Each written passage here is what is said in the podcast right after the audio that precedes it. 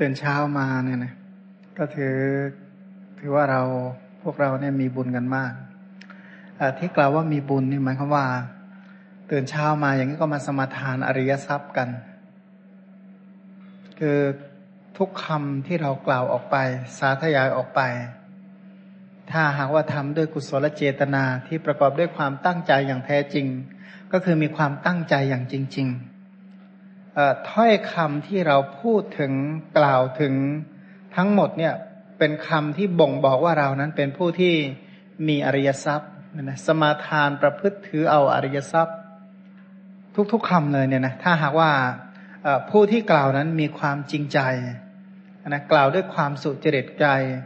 กล่าวด้วยจิตใจที่เลื่อมใส เพราะว่าอย่างคำว่าอารหังสัมมาสัมพุทโธพระควาเนี่ยนะ จนถึงนะโมตัสสะพระควะโตอรหะโตสัมมาสัมพุทธัสสะอันนี้เป็นคำนอบน้อมพระรัตนตรยัยคือนอบน้อมพระพุทธรัตนะแก้วอันประเสริฐคือพระพุทธเจ้าอันนะนอบน้อมแก้วอันประเสริฐคือพระธรรม นอบน้อมแก้วอันประเสริฐคือหมู่ พระอริยสงฆ์ทั้งหลาย แล้วก็นอบน้อมพระสัมมาสัมพุทธเจ้าอีกสามครั้ง นับบวกกับภาษาไทยอีกเป็นสี่ครั้งเนี่ยนะ ท่ากับกล่าวนอบน้อมพระพุทธเจ้าสี่ครั้งด้วยกันมันการนอบน้อมพระพุทธเจ้าอันนี้เนี่ยนะเป็นเครื่องหมายของผู้ที่มีศรัทธานะเพราะผู้ที่มีศรัทธา รู้คุณของพระสัมมาสัมพุทธเจ้าจึงนอบน้อมต่อพระพุทธเจ้า การนอบน้อมต่อพระพุทธเจ้านั้นเป็นกิจที่บัณฑิตทั้งหลายเขาสมาทานปฏิบัติ บัณฑิตทั้งหลายเขาสมาทานการนอบน้อมพระพุทธเจ้า นอบน้อมพระธรรมนอบน้อมพระสงฆ์การนอบน้อมนั้นถือว่าเป็นเป็นเป็นเรื่องที่สำคัญมาก เป็นเหตุให้อายุยืนได้อะการนอบน้อมเนี่ยเป็นเหตุให้อายุยืน แม้กระทั่งว่าพระทั้งหลายเวลาจะให้พรเนี่ย จะให้พรในเรื่องการนอบน้อม การอ่อนน้อม การอ่อนน้อมรวมทั้งการกราบการไหว้การสรรเสริญการยกย่องการบูชาเนี่ยนะ ที่ เวลาเช้าเช้าใครใส่บาตรโดยมากจะได้ยินพระให้พรว่า อภิวาทนสีลิสนิจังวุธาปจายโน จัตตารโอธรรมาวัฏันติ อายุวันโนสุขังพลังเนี่ยนะผู้ที่มีปกติอภิวาท อภิวาทนสีลิปกติอภิวาท อภิวาทแปลว่าการกราบการไหว้ก็หมายความว่าการนอบน้อมด้วยกายด้วยวาจาด้วยใจนั่นแหละ เป็นปกติสีลิตัวนั้นแปลว่าปกติ มีปกติ หมายความว่ามีปกติไม่แข็งกระด้าง มีปกติอ่อนน้อมต่อพระรัตนตรยัย มีใจนอบน้อมเป็นเป็นปกติเป็นธรรมดา พร้อมที่จะนอบน้อมได้ทุกเมื่อ เปรียบเหมือนคนมีศรัทธาเนี่ยนะนั่งรถผ่านวัดผ่านพระเจดีย์พร้อมที่จะยกมือไหว้ พร้อมที่จะนอบน้อมได้ เห็นพระพุทธรูปปั๊บนะโมตัสสะพระควะโตอรหะโตสัมมาสัมพุทธะเนี่ยนะ เห็นพระเจดีย์ก็นะโมตัสสะพระควะโตอรหะโตสัมมาสัมพุทธะพร้อมที่จะนอบน้อมอยู่เสมอ จิตใจน้อมไปเพื่อนอบน้อมโดยปกตินะนะนอบน้อมต่อพระพุทธรัตนะ พระธรรมรัตนะ พระสังฆรัตนะ แก้วอันประเสริฐคือพระรัตนตรัยเนี่ยนะเขาจักเจริญด้วยอายุเนี่ยนะอายุจะยืนวันนะเนี่ยนะก็คือผิวพรรณที่งดงาม ตลอดจนถึงเรียกว่า เป็นเหตุให้เกิดชาติตระกูลสูงด้วยนะนะความสุขเนี่ยนะเขาจะเป็นผู้ที่มีความสุข ไม่มีร้อคนที่นอบน้อมผู้ใหญ่แล้วจะตกต่ำไม่มี คนที่แข็งกระด้างต่อผู้ใหญ่นี่ตกต่ำอันนี้มีท่านผู้ที่นอบน้อมอ่อนน้อมต่อผู้ใหญ่ ใหญ่จริง ๆ นะ ไม่ใช่แต่ใหญ่โดยคราบ ใหญ่จริง ๆ เนี่ยถ้านอบน้อมต่อผู้ใหญ่จริงก็เจริญนะเจริญด้วยกำลังแล้วก็วันนะก็เจริญพละก็เจริญเนี่ยนะ แล้วก็จะเจริญด้วยความสุขเรียกว่าอายุวันโนสุขังพลังเจริญด้วยอายุวันนะความสุข บางแห่งก็บอกว่าเจริญด้วยปฏิภาณด้วย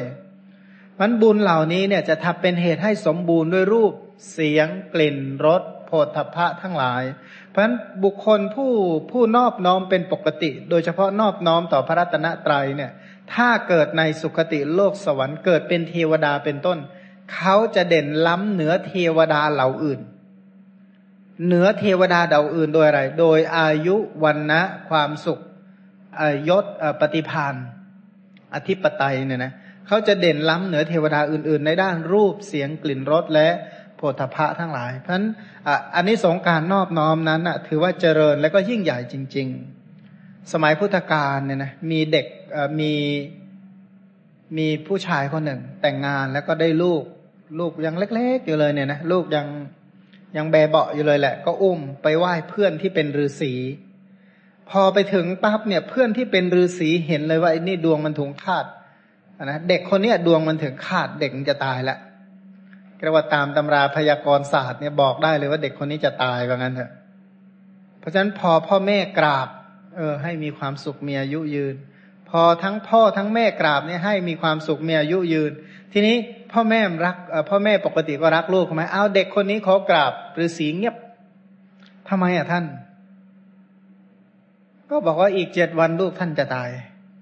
ฟังแล้วเครียดเลยผู้เป็นพ่อเป็นแม่เนี่ยนะรักลูกมากว่าเขาว่าลูกจะตายเนี่ย ทุกอกทุกใจมากทำยังไงดีเนาะว่างั้นเถอะลูกจะตายแล้วอีกเจ็ดวันภายในเจ็ดวันนี่แหละ วันใดวันหนึ่ง ทีนี้ก็บอกแล้วรู้ท่านรู้วิธีแก้ไขบ้างไหม รู้วิธีแก้ปัญหาบ้างไหมบอกไม่รู้ แต่พระพุทธเจ้ารู้ ไปถามพระพุทธเจ้าเถอะ ก็เลยอุ้มลูกเนี่ยนะไปเฝ้าพระพุทธเจ้า ไปถึงก็ทั้งสองคนสามีภรรยาก็นอบน้อมพระพุทธเจ้า พระองค์ก็บอกให้มีความสุขมีอายุยืน ทีนี้พอเอาเด็กมาบูชาพระพุทธเจ้าก็เงียบ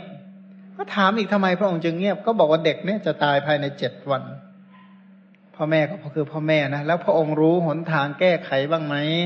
ก็บอกว่ารู้บอกว่าให้ท่านตั้งปรำขึ้นมา แล้วก็นิมนต์พระพิสุไปสวดพระปริศเจ็ดวันเหมือนกันสวดพระปริตก็สวดอะไรสวดเมตตาสูตรสวดรัตนสูตรแบบที่เราสวดสวดนี่แหละเรียกว่าไปสาธยายพระธรรมเนี่ยติดกันเจ็ดวัน แล้วก็ให้เด็กเนี่ยอยู่ตรงกลางนะก็ส่วงกันสาธยายไป ทีนี้เหตุผลว่าถามว่าทำไมภายในเจ็ดวันเนี่ยเด็กจึงจะตาย เหตุผลว่าอดีตชาติเด็กเนี่ยมีคู่เวรอยู่คนหนึ่งไปเกิดเป็นยักษ์พอดี ยักษ์เนี่ยไปไปปรนิบัติรับใช้ท้าวเวสวรรณคือพญายักษ์เนี่ยนะเพราะฉะนั้นความที่อุปถากดีก็เลยบอกอนุมัติว่าภายในเจ็ดวันท่านทำอะไรก็ได้ที่ท่านอยากทำเรียกว่าให้พรไป เพราะฉะนั้นไอคนนี้ก็ถือถือสิทธิที่พิเศษอันเนี้ยภายในเจ็ดวันเนี่ยจะต้องไปฆ่าศัตรูได้โดยที่ไม่มีความผิด เรียกว่าเขาปลอดกฎหมายเขาบอกงั้นแต่ปลอดกฎหมาย ปลอดเรียกว่าปลอดกฎของยักษ์เหมือนกันฆ่าคนได้ไม่ผิดนั้นก็รู้เลยฆ่าได้ขอบเขตรัศมีภายในเจ็ดวันมีสิทธิ์ฆ่า ถ้าเลยไปแล้วหมดสิทธิ์แล้วถือว่าเนื้อขอบเขตของตัวเอง ทีนี้พอเอาเด็กคนเนี้ยไปอยู่ตรงกลาง พระพิสุก็นั่งสวดล้อมกันซะส่วนใหญ่ แล้วพวกมนุษย์ทั้งหลายก็มานั่งสวดล้อม และอมนุษย์ทั้งหลายก็มาฟังธรรมด้วย ราะสวดพระปริศโดยมากเทวดาก็ชอบเนี่ยนะเทวดาทั้งหลายถ้าเขาไม่ใช่เป็นนักบุญจริงเขาไม่เกิดเป็นเทวดาหรอก เพราะฉะนั้นได้ข่าวว่าคนทำดีทั้งหลายเขาก็ชอบฟังนะเพราะฉะนั้นเทวดาทั้งหลายจะชอบฟังธรรมชอบสาธยายธรรมเป็นต้น เพราะเขาฟังธรรมเพราะเขาสาธยายธรรมเป็นต้นเขาปฏิบัติธรรมเขาจึงได้เกิดเป็นเทวดาถ้าที่ใดมีการฟังธรรมสาธยายธรรมเทวดาจะไปประชุมกัน เพราะฉะนั้นก็เลย เทวดาก็ประชุมไปประชุมกันทีนี้ เทวดาที่มาเนี่ยล้วนแต่สักจะใหญ่ยักษ์เนี่ยมันก็เหมือนกับว่าเป็นโจรมันนอกอะนะทีนี้ถ้าข้าราชการทหารเนี่ยเต็มยศมารวมเรียกว่าบริเวณติดกันเป็นพืชหมดไอ้โจรมันนอกกระจอกกระจอกเข้ามา ถึงจะมีสิทธิ์มันก็เข้าไปไม่ได้ มันก็สวดอยู่เจ็ดวัน เพราะฉะนั้นเจ็ดวันนี้หาช่องไม่มีโอกาสที่จะฆ่าเลยพอผ่านเจ็ดวันไปไปก็หมดสิทธิ์ฆ่า ถามว่าเวลาถามว่าถ้าหากว่าอมนุษย์ ฆ่ามนุษย์เนี่ยมันทำได้ยังไงบอกโอ้ยทำง่ายจะตายเนี่ยนะมนุษย์อะไรจะบอบบางเท่ามนุษย์ไม่มีอีกแล้วเนี่ยนะแค่หายใจรถกันก็จะตายอยู่แล้วนะนะจริงตายง่ายจะตายไป แต่มันก็อยู่ได้ถึงทุกวันนะนะเราเก่งเหมือนกันเนี่ยนะคือจริง ๆ แล้วมีความบอบบางมาก ๆเลยเนี่ยนะถ้าเทียบเนื้อหนังไงเนื้อหนังก็ไม่ได้แข็งแรงเท่ากับช้างเลยช้างจะสูญพันธุ์หมดแล้วเนี่ยนะควายเป็นต้นก็หนังเนี่ยนะเคี้ยวอะไรก็ไม่มีสักอย่างเนี่ยนะมันพอที่จะ กรงเล็บก็ไม่ได้แรงอะไรเนี่ยนะเพราะฉะนั้นหลายๆอย่างมันไม่ได้มั่นคงแข็งแรงอะไร วิ่งก็ไม่ได้ว่าเร็วอะไรมากมายเนี่ยนะแต่ว่าก็ดำรงอยู่ได้ถึงปัจจุบัน แต่ทีนี้ว่าเพราะอะไรเพราะมนุษย์นั้นมีปัญญา แต่ถ้ากล่าวไปแล้วว่า ถ้าหากว่าอัมนุษย์เขาถือโอกาสเล่นงานเนี่ยนะอย่างถามว่าอย่างปัจจุบันเนี่ยเหตุที่ทำให้ประสบอุบัติเหตุเนี่ยเกิดจากอะไร บางทีเนี่ยมันไม่น่าจะประสบอุบัติเหตุ มันก็ประสบอุบัติเหตุ เรียกว่าโค้งกี่ศพกี่ศพขนาดติดป้ายก็ไม่ได้แปลว่ารอดตายอะไรในบางทีถามว่าเพราะอะไร เพราะว่าพวกอมนุษย์เป็นต้นเป็นปัจจัยเนี่ยนะมันอมนุษย์นั้นสามารถที่จะฆ่าได้เนี่ยนะสามารถฆ่าได้โดยโดยเหตุต่างๆ เนี่ยนะก็บอกว่าเอาอย่างสมัยใหม่เขาบอกวินิจฉัยว่า คนนี้ทำไมหลับตายบอกหัวใจล้มเหลวเนี่ยนะเว้ยใครก็ตอบได้ว่าหัวใจล้มเหลวก็ใช่แหละถ้าใครหัวใจหยุดเต้นจะเป็นไปได้ยังไง มีใครรอดสักคนหรอกนะ ก็พูดเราหัวใจล้มเหลวใช่แล้วนะนะพูดอีกก็ถูกอีกนะมันไม่ผิดหรอกพูดถึงว่าทุกส่วนของร่างกายมันไม่ขยับตัวเลย ก็ถูกอีกนั่นแหละเนี่ยนะเพราะอะไรเพราะว่าคำว่าตายนิยามว่าตายเช่น หัวใจไม่เต้นเป็นต้นทั้งหัวใจไม่เต้นระบบทั้งหลายมันก็ถือว่าจบกันแหละบางงั้น ทีนี้พูดถึงว่าการนอบน้อมนั้นมีอุปการะคนดังที่กล่าวไปเนี่ยนะเป็นเหตุให้เจริญพันการนอบน้อม พระรัตนตรัยนั้นชื่อว่าเป็นการสมาทานอริยทรัพย์คือศรัทธาเนี่ยนะแม้กระทั่งชมเชยพระพุทธเจ้าว่าพระตถาคตเจ้าเกิดขึ้นแล้วในโลกนี้เป็นพระอรหันต์จนถึงว่าข้าพเจ้าบูชาอย่างยิ่ง เฉพาะพระผู้มีพระภาคเจ้าพระองค์นั้นข้าพเจ้านอบน้อม พระผู้มีพระภาคเจ้าพระองค์นั้นด้วยเสียงกล้าว ก็เป็นการนอบน้อม อันนี้เป็นการสมาทานเจริญศรัทธา เพราะผู้มีศรัทธาทั้งหลายจะนอบน้อมต่อผู้ที่ควร นอบน้อมนอบน้อมต่อพระธรรมที่พระพุทธเจ้าผู้ประเสริฐพระองค์นั้นแสดงไว้แล้วนะนอบน้อมแม้กระทั่งพระธรรมที่พระองค์ประกาศ แสดงแต่งตั้งเปิดเผยสอนให้สรรพสัตว์ทั้งหลายเนี่ยพ้นจากทุกข์แล้วก็นอบน้อมหมู่พระเรียเจ้าทั้งหลายนะที่ประพฤติปฏิบัติตามธรรมที่พระพุทธเจ้าบอกสอน จนได้ตรัสรู้ธรรมตามพระพุทธเจ้าพันขณะที่เรานอบน้อม บูชาพระรัตนตรัยจนถึงกล่าวคำพุทธัง ธรรมังสังขังสรนังคัจฉามิ ผู้นี้เป็นคำที่สมาทานเจริญศรัทธา อริยทรัพย์คือศรัทธาเนี่ยนะก็จะเจริญยิ่งยิ่งขึ้น ก็ดูเอาก็เปรียบเหมือนว่าทำงานการทำงานทางโลกก็เพื่อหาโภคทรัพย์ใช่ไหมอันนี้ขณะที่เราสวดมนต์นอบน้อม อันนี้ก็เป็นการเจริญอริยทรัพย์เราก็ดูว่าอริยทรัพย์แน่นหนาหรือว่าเบาบางก็สังเกตดูจากสวดมนต์ถ้าสวดมนต์ด้วยจิตใจเลื่อนลอยฟุ้งซ่านเป็นต้นก็แสดงว่ามีไม่เท่าไหร่อะนะ ในใจก็มีแต่อุทจจะมีแต่ความฟุ้งซ่านเนี่ยนะกระเป๋าก็เรียกว่าอะไรนะพองเฉยๆกระดาษหนังสือพิมพ์เหมือนกันเนี่ยไม่ได้มีมีอริยทรัพย์อริยคุณอยู่ภายในสักเท่าไหร่เนี่ยนะพับหนังสือพิมพ์ใส่ก็เคยซื้อกระเป๋าสตังค์ไหมโอ้โหหนาเตอะเลยเลยนะหนังสือพิมพ์ทั้งนั้นเนี่ยนะ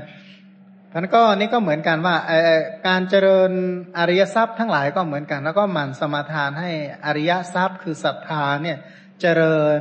เจริญงอกงามเติบโตขึ้นในใจของเรา ทีนี้ต่อไปเนี่ยนะเราก็ชื่อว่าสมาทานอริยทรัพย์ คือศีล คือสมาทานที่จะเจริญเว้นที่เรียกว่าวารีศีลเนี่ยนะเว้นจาก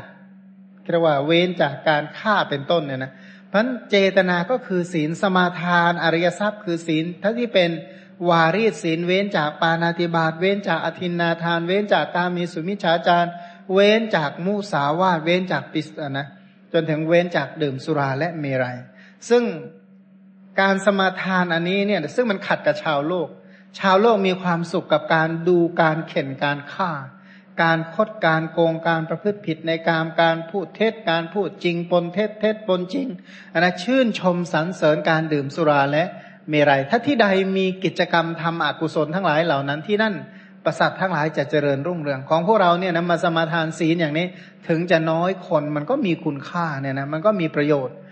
นะ กระวัดในท่ามกลางทะเลทรายที่มันแบบถึงจะเป็นหมื่นไร่แสนไร่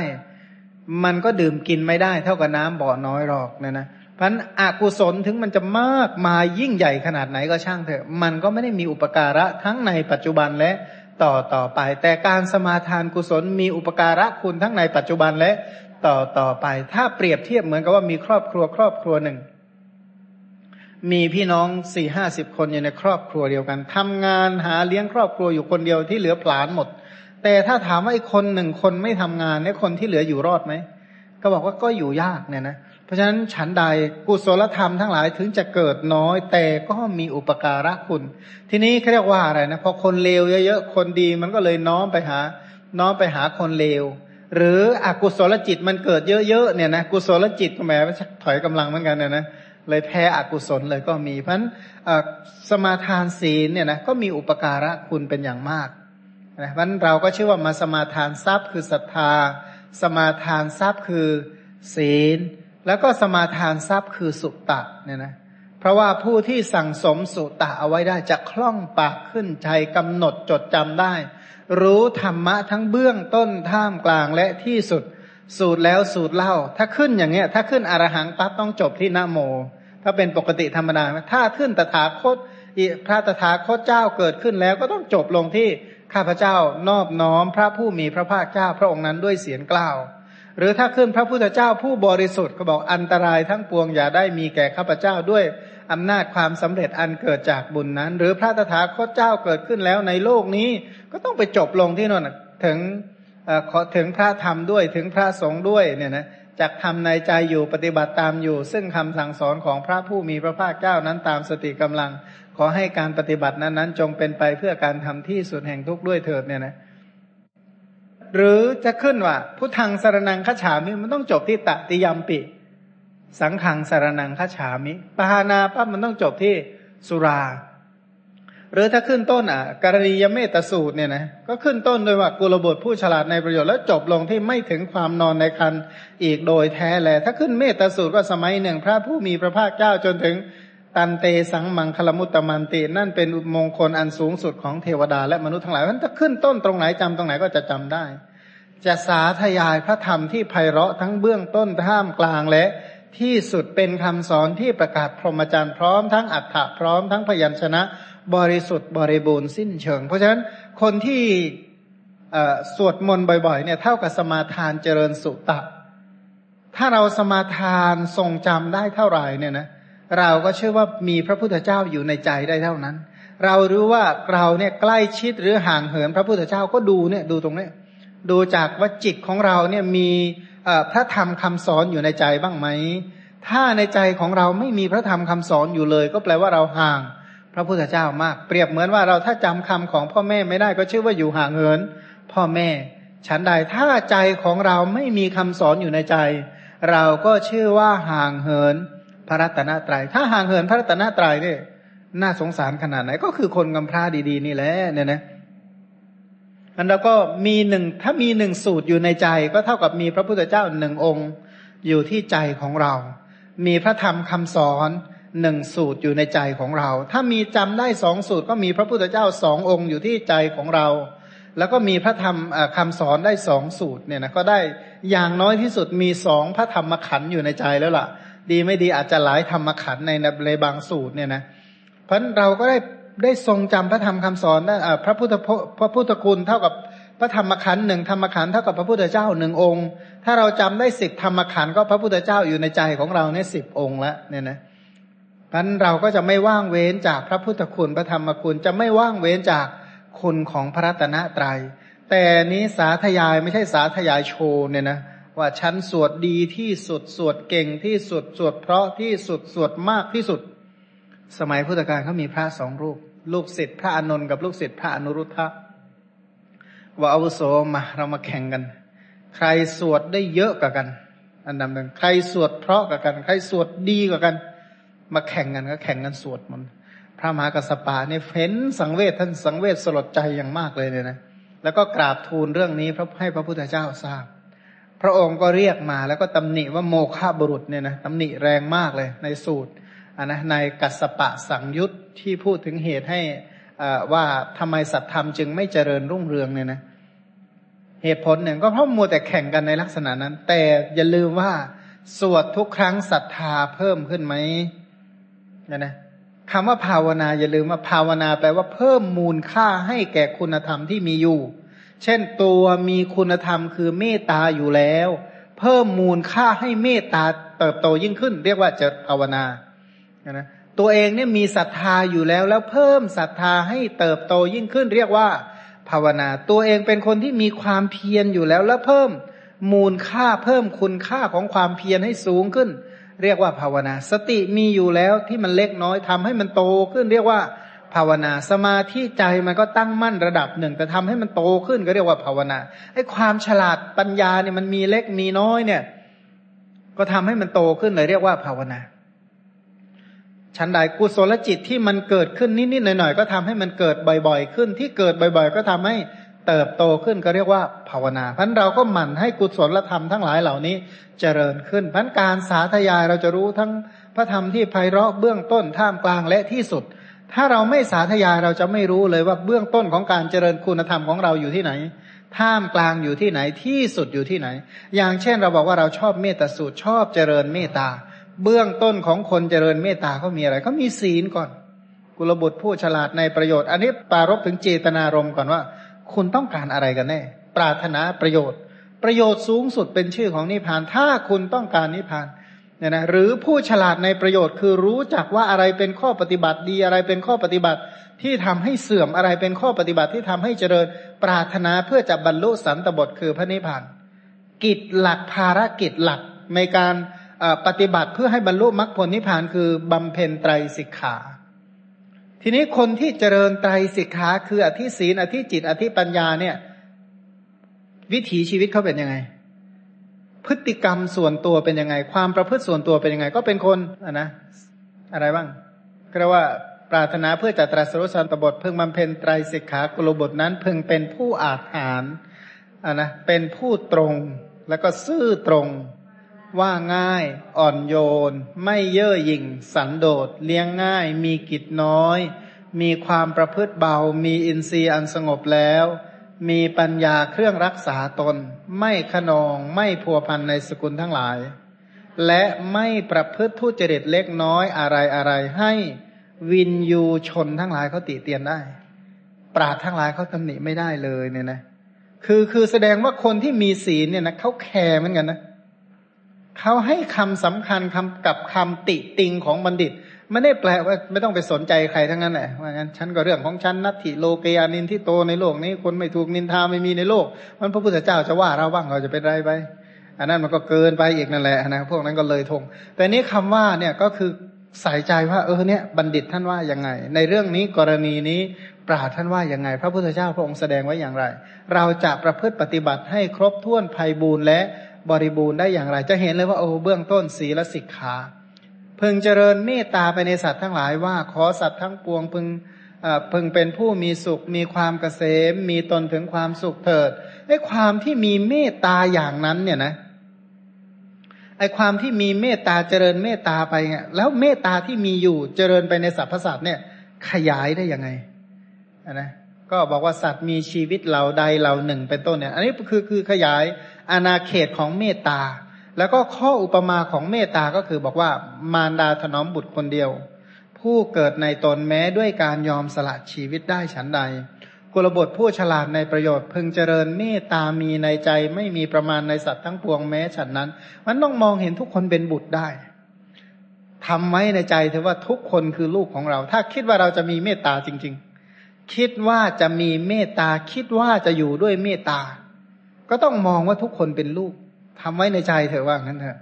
สักวันหนึ่งสัตว์โลกทั้งโลกเนี่ยจะคือลูกของเราทั้งหมดนะนะเรียกว่ารักเหมือนกับลูกทุกคนเหมือนลูกเหมือนหลาน เอาถ้าคิดว่าจะเป็นพรหมแล้วทำไมมาใจเล็กใจน้อยนะจิตใจครับแคบใจประซิวประส้อยมันได้เรื่องหรอกมันจะต้องเป็นใจที่ใหญ่โตจริง ๆ เลยว่างั้นเถอะตอนแรกอาจจะยังทำไม่ได้นี่ยนะแต่ก็ต้องมีจินตนาการก่อนเรียกว่าอะไรนะ มีใจน้อมไปก่อน ฝันน่ะ แต่ว่าไม่ใช่ฝันที่แบบเพ้อเจ้อนะฝันจริงแหละว่างั้นฝันแบบตื่นๆนี่แหละ ฝันว่าทำได้และเป็นไปได้ แล้วก็เจริญเมตตาไปเนี่ยนะในทั่วทุกทิศเลยแหละเบื้องบนเบื้องต่ำเบื้องขวางไม่คับแคบเป็นต้น จนในที่สุดก็บอกว่าวิปัสนา วิปัสนานั้นสำหรับนะไม่เข้าไปอาศัยทิฏฐิไม่เข้าใจผิดเลยว่า เมตตาคืออะไร มีองค์ประกอบของเมตตาคืออะไร อารมณ์ของเมตตาสัตว์ทั้งหลายที่เป็นที่ตั้งแห่งเมตตาคืออะไร เข้าใจเลยว่าอริยสัจคืออะไรพันชาติชรามรณะเป็นยังไงเหตุให้เกิด ชรามรณะเป็นยังไงความดับชรามรณะเป็นยังไงข้อปฏิบัติให้ถึงความดับชรามรณะเป็นอย่างไรเพราะนั้นไม่เข้าไปอาศัยทิฏฐิถึงพร้อมด้วยโสดาปฏิมักเนี่ยนะถึงพร้อมด้วยโสดาปฏิมักปฏิบัติภาคเพียรเนี่ยนะ จนได้อนาคามีมรรคเกิดในพรหมโลกไม่ต้องกลับมาปฏิสนธิในคันอีกต่อไป ก็เรียกว่าจะเห็นทั้งศีลนนะเห็นอัธยาศัยของตัวเลยว่า ตัวนี่มีอัธยาศัยยังไงในเบื้องแรก อัธยาศัยปรารถนาประโยชน์ ปรารถนาบรรลุมรรคผลรู้เลยว่า บรรทัดแรกบอกเลยว่า เนี่ยง่ายๆว่าปรากคุณปรารถนาบรรลุมรรคผลนิพพานใช่ไหม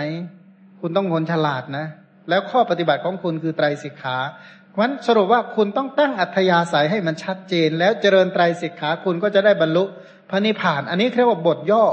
อย่อๆเลยเหมือนกันรู้กันภายในบรรทัดเดียวเนี่ย ถ้ามีปัญญาขนาดนั้นฟังขนาดนั้นก็ปิ้งได้แล้วเหมือนกันแต่ถ้าเขาไม่พอล่ะ ไม่พอก็ต้องเจริญให้มันเยอะเริ่มต้นนับตั้งแต่นั่นแหละนะเพิ่งเป็นผู้อาถานเป็นผู้ตรงซื่อตรงเรียกว่าแจกแจงในรายละเอียดต่างๆ แต่ถ้าแค่นี้ไม่พอก็บอกว่าโอ้ยตรงซื่อตรงว่าง่ายยังไง ชื่อว่าตรงเถนตรงหรือเปล่าเอ๊ะมันยังไงกันแน่ตรงเป็นต้น อันนี้ก็ต้องโน่นไปเรียนเรื่องสัมมาวาจาสัมมากัมมันตะสัมมาอาชีวะเป็นต้นอันแต่ที่สำคัญก็บอกว่าต้องเป็นคนฉลาด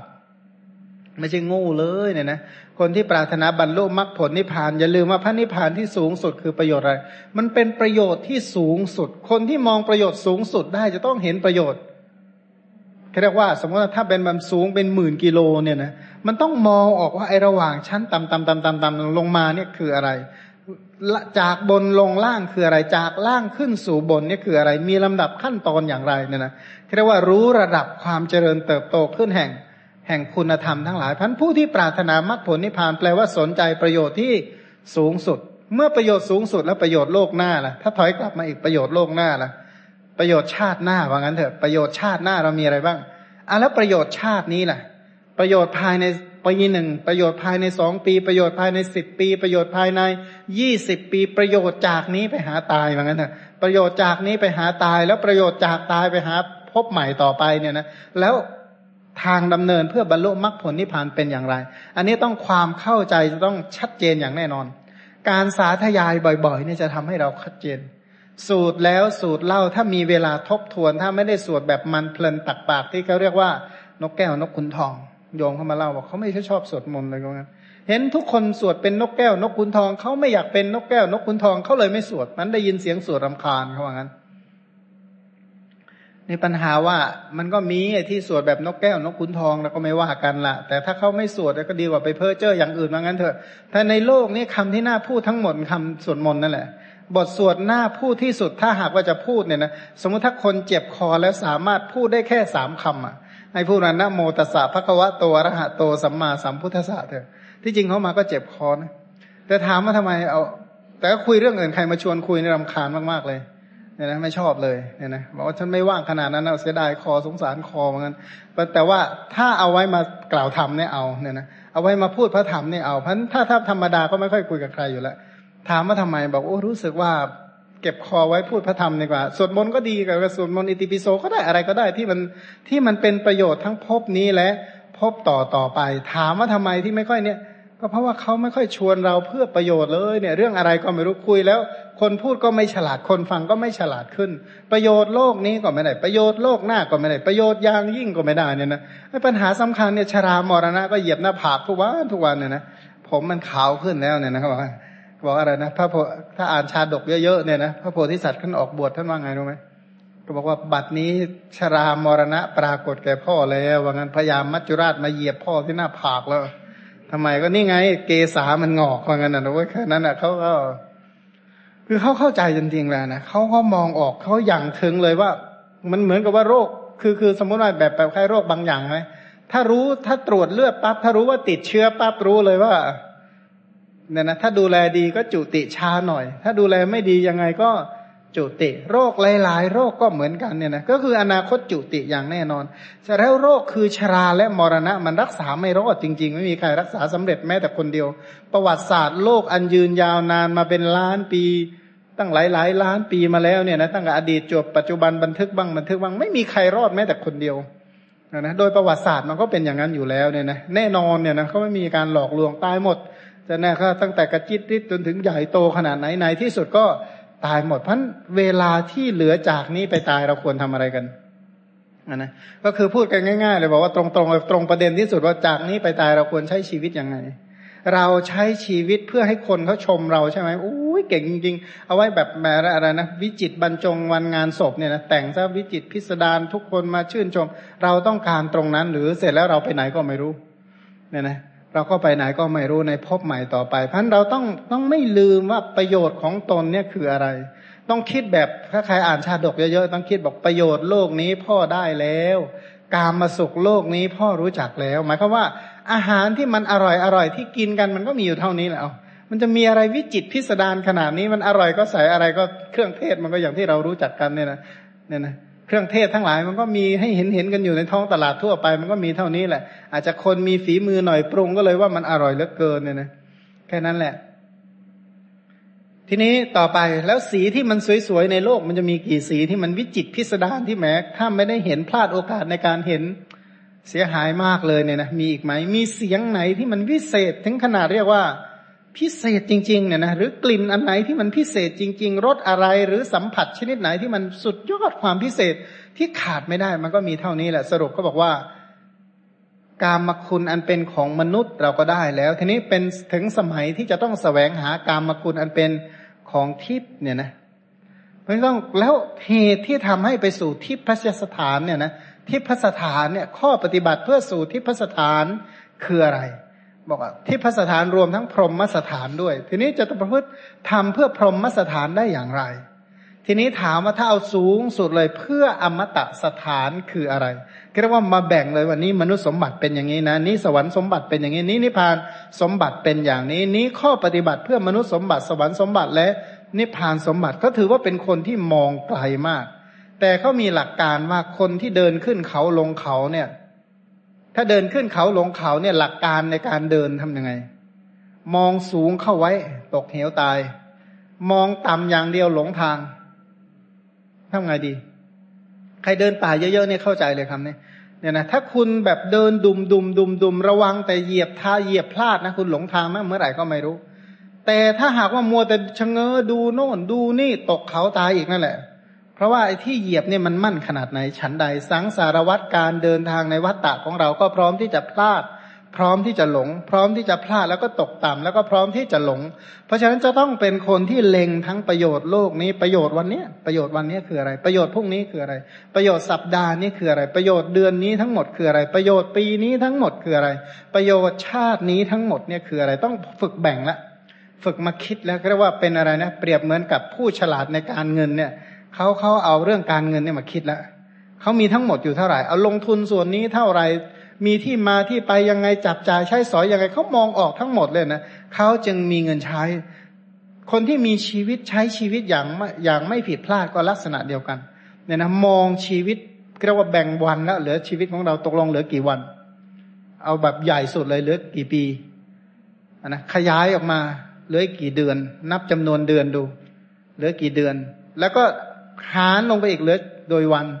เหลือกี่วัน ถ้าคำนวณเป็นชั่วโมงอีกเหลือกี่ชั่วโมงคำนวณเป็นนาทีแล้วกี่นาที ถ้าคำนวณเป็นวินาที ซึ่งมันตัวเลขมันวิ่งวิ่งเร็วมากเลยเนี่ยนะมันวิ่งแบบชนิดที่เรียกว่า พอมาเป็นวินาทีแล้วมันวิ่งแบบแหมมันปั่นเลยจริง ๆ เนี่ยนะเหลือกี่วินาทีมันปั่นเร็วขนาดนี้เนี่ยนะเราจะรู้ตั้งแต่หน่วยย่อยวินาทีหรือว่าเล็กกว่าวินาทีอีกแล้วมหาวินาที มหานาที มหาชั่วโมง มหา ในรอบหลาย ๆ ชั่วโมงมาหารอบวันรอบสัปดาห์รอบเดือน แล้วก็รอบปีแล้วก็รอบหลาย ๆ ปีเนี่ยก็มุนจะรู้ว่าชีวิตนี่มันแหมมันเร็วจริง ๆ เนี่ยนะมันเร็วมากเลย เมื่อมันเร็วมากขนาดนี้แล้วเนี่ย ก็เปรียบเหมือนว่าถ้าเป็นรถก็แบบน้ำมันเหลือไม่มากขับไปไหนดี คือเรียกว่าต้องต้องสามารถจัดเรียงความสำคัญอันดับหนึ่งสองสามสี่ให้ได้ อันไหนคือประโยชน์โลกนี้อย่างของเราอย่างแท้จริงบางทีเนี่ย หลายๆอย่างไม่ใช่ประโยชน์โลกนี้เลย สิ่งไม่ใช่น้อยทำลายประโยชน์ในโลกนี้ตัวเองแบบ ชนิดที่เรียกว่าเห็นเห็นเลยหันไปหายาเสพติดเป็นต้น การบันเทิงบางประเภททำลายประโยชน์โลกนี้ตัวเองอย่างสิ้นเชิงเลยเนี่ยนะการท่องเที่ยวเริงรมทั้งหลายในไม่ใช่น้อยๆเลยที่ทำลายแม้กระทั่งประโยชน์ใน โลกนี้ครอบครัวก็เริ่มเดือดร้อนมีปัญหาตั้งแต่ระดับ ครอบครัวมีปัญหาในที่ทำงาน มีปัญหาทั้งในชุมชนตลอดจนถึงมีปัญหาระดับชาติเนี่ยนะก็มันเกิดจากแม้แต่ประโยชน์ปัจจุบันเห็นเห็นเขายังไม่รู้เลยเนี่ยนะบางคนก็เรียกว่ามีเงินเดือนจริงๆอะถ้าแบ่งเฉลี่ยเป็นมันก็ใช้ตั้งแต่หัวจดเดือนได้ แต่ปัญหาว่ากลางเดือนมันหมดแล้วทำไงต่อคะเนี่ยบางคนก็บอกว่าใช้เป็นรายปี บางคนก็แล้วแต่ว่า บริหารได้อย่างไร ชั้นใดก็ดีเนี่ยนะนั้นชีวิตของเราที่เหลืออยู่เนี่ยเราควรจะทำอะไร ทีนี้แบ่งมาบอกว่า แล้วเรามีเวลาพูดอีกทั้งหมดเลยเอาทั้งหมดทั้งชาติเนี่ยเรามีสิทธิ์พูดอีกกี่คำแต่มาคำนวณเลยนะเอาแค่ว่ามามาวัดกันเต็มที่เลยแหละ เรามีสิทธิ์พูดอีกกี่หมื่นคำแล้วพูดถึงใครกี่คำเอาแบ่งให้ใครกี่คำแบ่งให้เรื่องอะไรกี่คำกี่คำกี่คำ ให้พระตกลงคำว่าพระพุทธเจ้าได้พูดทั้งหมดกี่คำแล้วก่อนตายคิดถึงใครดีกันเนี่ยเอาคิดถึงพระพุทธเจ้าได้ไหมเฮ้ยหลอกตัวเองก็ชัดเลยบางทีนะถามทำไม ก็วันหนึ่งพูดได้แค่สองคำมั่งอรหังก่อนนอนกับตื่นนอนเนี่ยนะก็มีอยู่สองคำเนี่ย แล้วถามว่าแล้วก่อนตายมันจะคิดได้เหรอเนี่ยนะมันนิดเดียวขนาดนั้นเนี่ยก็ต้องมาดูถ้ามันบอกมันบ่อยกว่านั้นล่ะ แล้วบ่อยกว่านั้นเนี่ยบ่อยแบบไหนบ่อยแบบเลื่อนลอยหรือเปล่า ถามว่าทำไมทำไมจึงพูดอย่างนี้ เพราะไม่ใช่น้อยเลยพระพิสุที่ท่านบวชเข้ามาบวชเป็นสิบปีเนี่ยสวดมนต์ได้อะไรได้คล่องแคล่วเนี่ยตอนหลังศึกไปศึกไปในที่สุดอิติปิโสยังจำไม่ได้เลยอย่างนั้นเถอะเมื่ออิติปิโสจำไม่ได้ก็แปลว่า แสดงว่าที่สวดค่อนข้างเลื่อนลอยเมื่อจำไม่ได้ เราพออายุมากระดับหนึ่งแล้วมันจำไม่ได้เลย ลืมไปหมดเลยเลอะเลอะเลือนเลือนเพราะฉะนั้นคนที่เรียนธรรมะบางทีก็ลักษณะเดียวกัน บอกตอนนี้เลอะเลือนหมดแล้วจำอะไรไม่ได้แล้วเนี่ยนะ ก็เพราะฉะนั้นเนี่ยนะบอกว่า หลาย ๆ แห่งเนี่ย พอจากไปสักปีหนึ่งเวียนกลับไปใหม่บอกเลอะเลือนหมดแล้วเนี่ยนะไม่เหลืออะไรแล้วว่างั้นกุศลไม่เจริญแล้ว บอกโอ้ยทำไมมันน่าสงสารขนาดนี้เราก็พยายามจะแบบพยายามคิดในแง่ดีเข้าไว้นะเออเขาจะเจริญเขาจะเป็นบุญเป็นวาสนาของเขาชาตินี้เขาอาจจะได้ดิบได้ดีหรือชาติต่อไปชาติหน้า แต่ยังไงมองมันก็มองเห็นแต่ความเสื่อมมันนะหวังว่าเออกินยาเม็ดนี้ไปเผื่อจะหาย เอ วิเคราะห์เช็คตั้งหลายตัวแล้วมันน่าจะตายมากกว่าเหมือนกันแต่ก็พยายามเจริญเมตตาไปเรื่อยๆเนี่ยนะแล้วก็บางทีเราก็คิดว่าเขาน่าจะเจริญในอริยทรัพย์ในพระพุทธศาสนา แต่เช็คไปตรวจมาว่าเอ๊ะมันไม่น่ารอดเนี่ยนะเอาเป็นวาสนาไปก็แล้วกันเนี่ยนะอีกหมื่นกลับก็ไม่เป็นไรเนี่ยนะจะไปไหนวัตตะมันก็วนอยู่อย่างนี้แหละนะจากภพหนึ่งสู่ภพหนึ่ง ถ้าเรียนปฏิจจสมุปบาทให้ดีๆเนี่ยนะเรียนปัจจัยให้มันดีๆแล้วมองทุกอย่างเป็นปัจจัยทั้งหมดเนี่ยนะ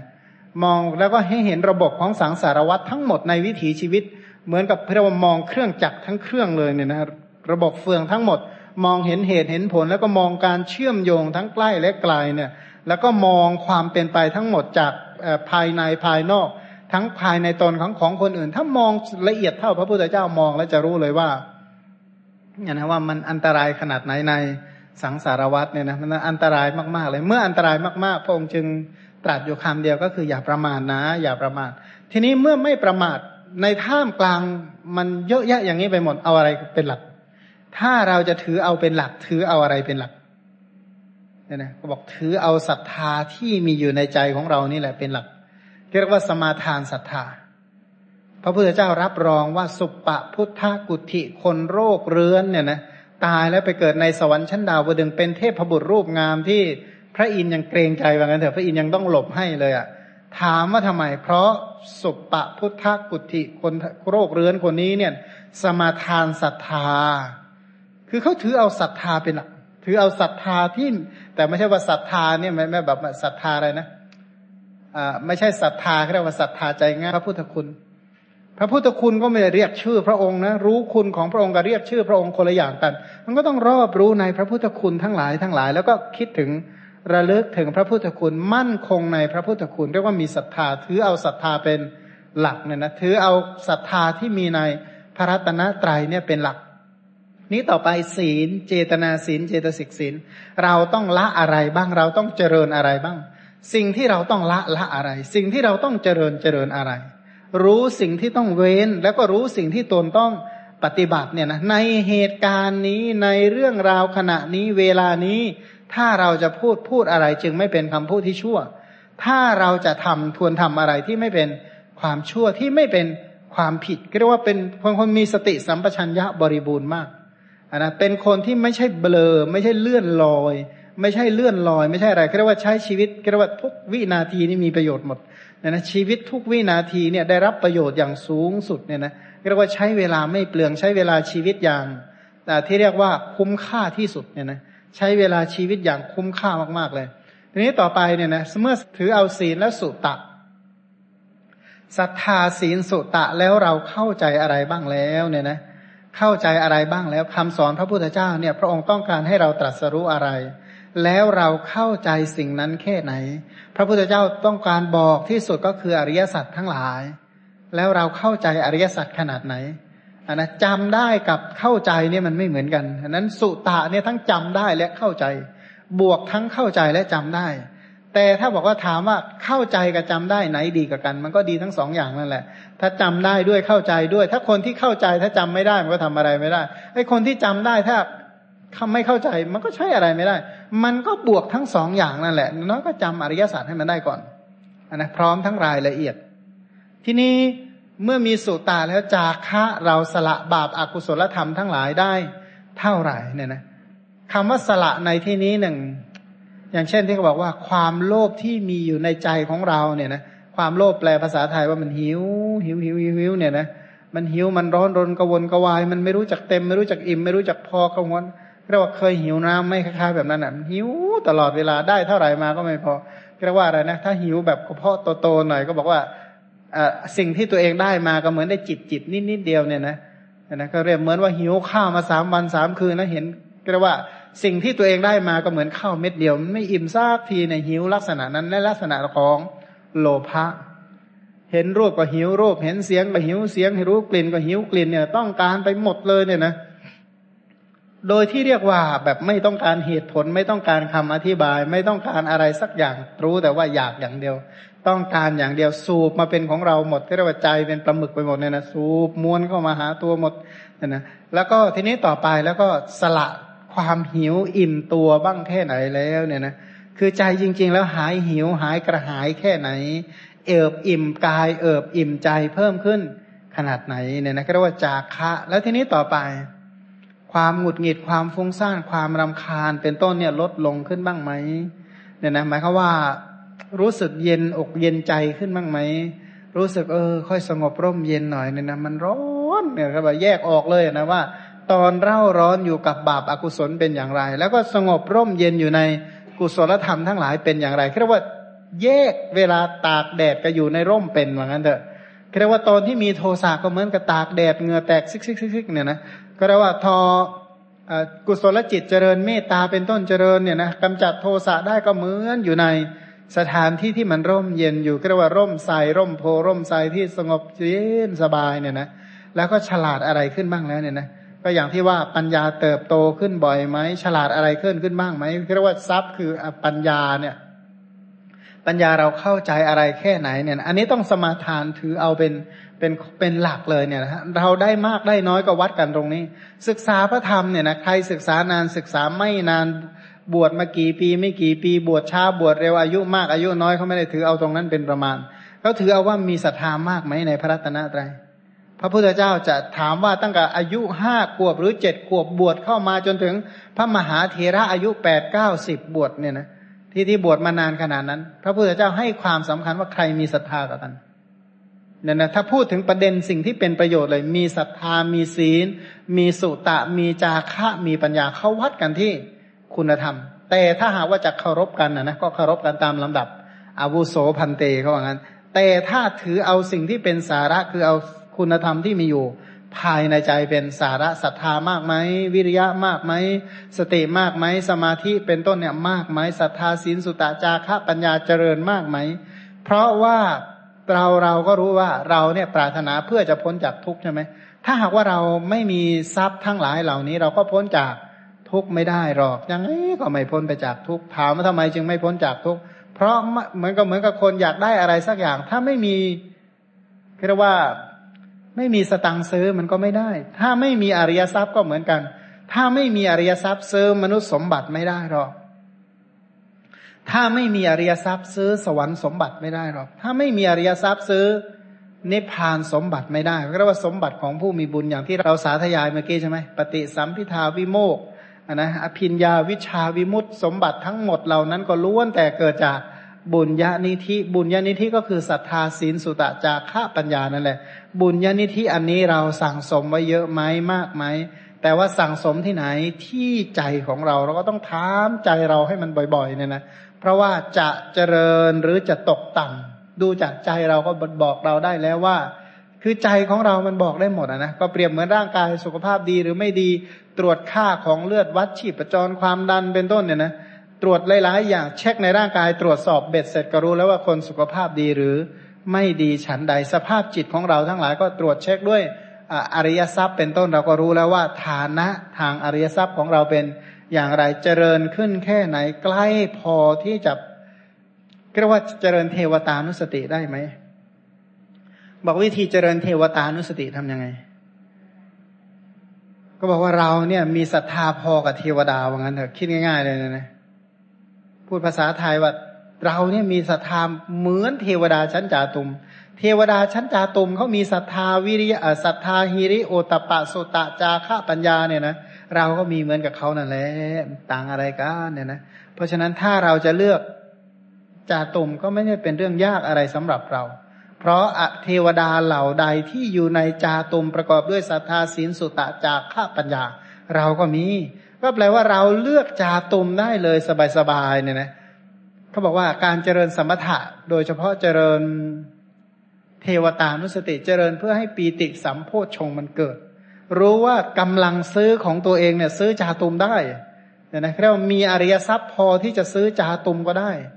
หรือปรารถนาดาวดึงก็ได้ ปรารถนายามาก็ได้ นิมมานรดี หรือว่าดุสิตนิมมานรดีปรนิมมิตาวสวัสดีกำลังมันมีขนาดนั้นเรียกว่ากำลังอริยทรัพย์มันมีขนาดนั้น เปรียบเหมือนว่าแบบเป็นคนมีฐานะเลือกซื้อบ้านใช่ไหมเลือกซื้อบ้านเนี่ยนะจะเลือกบ้านชนิดไหนก็ได้ เพราะรู้ฐานะเป็นจริงของตัวเอง ชอบบ้านแบบไหนบ้านเดียวบ้านคู่บ้านแฝดบ้านตึกสามชั้นห้าชั้นสิบชั้นยี่สิบชั้น กี่ชั้นก็ ก็ได้อย่างที่ตัวเองต้องการ เพราะเชื่อมั่นว่าตนมีกำลัง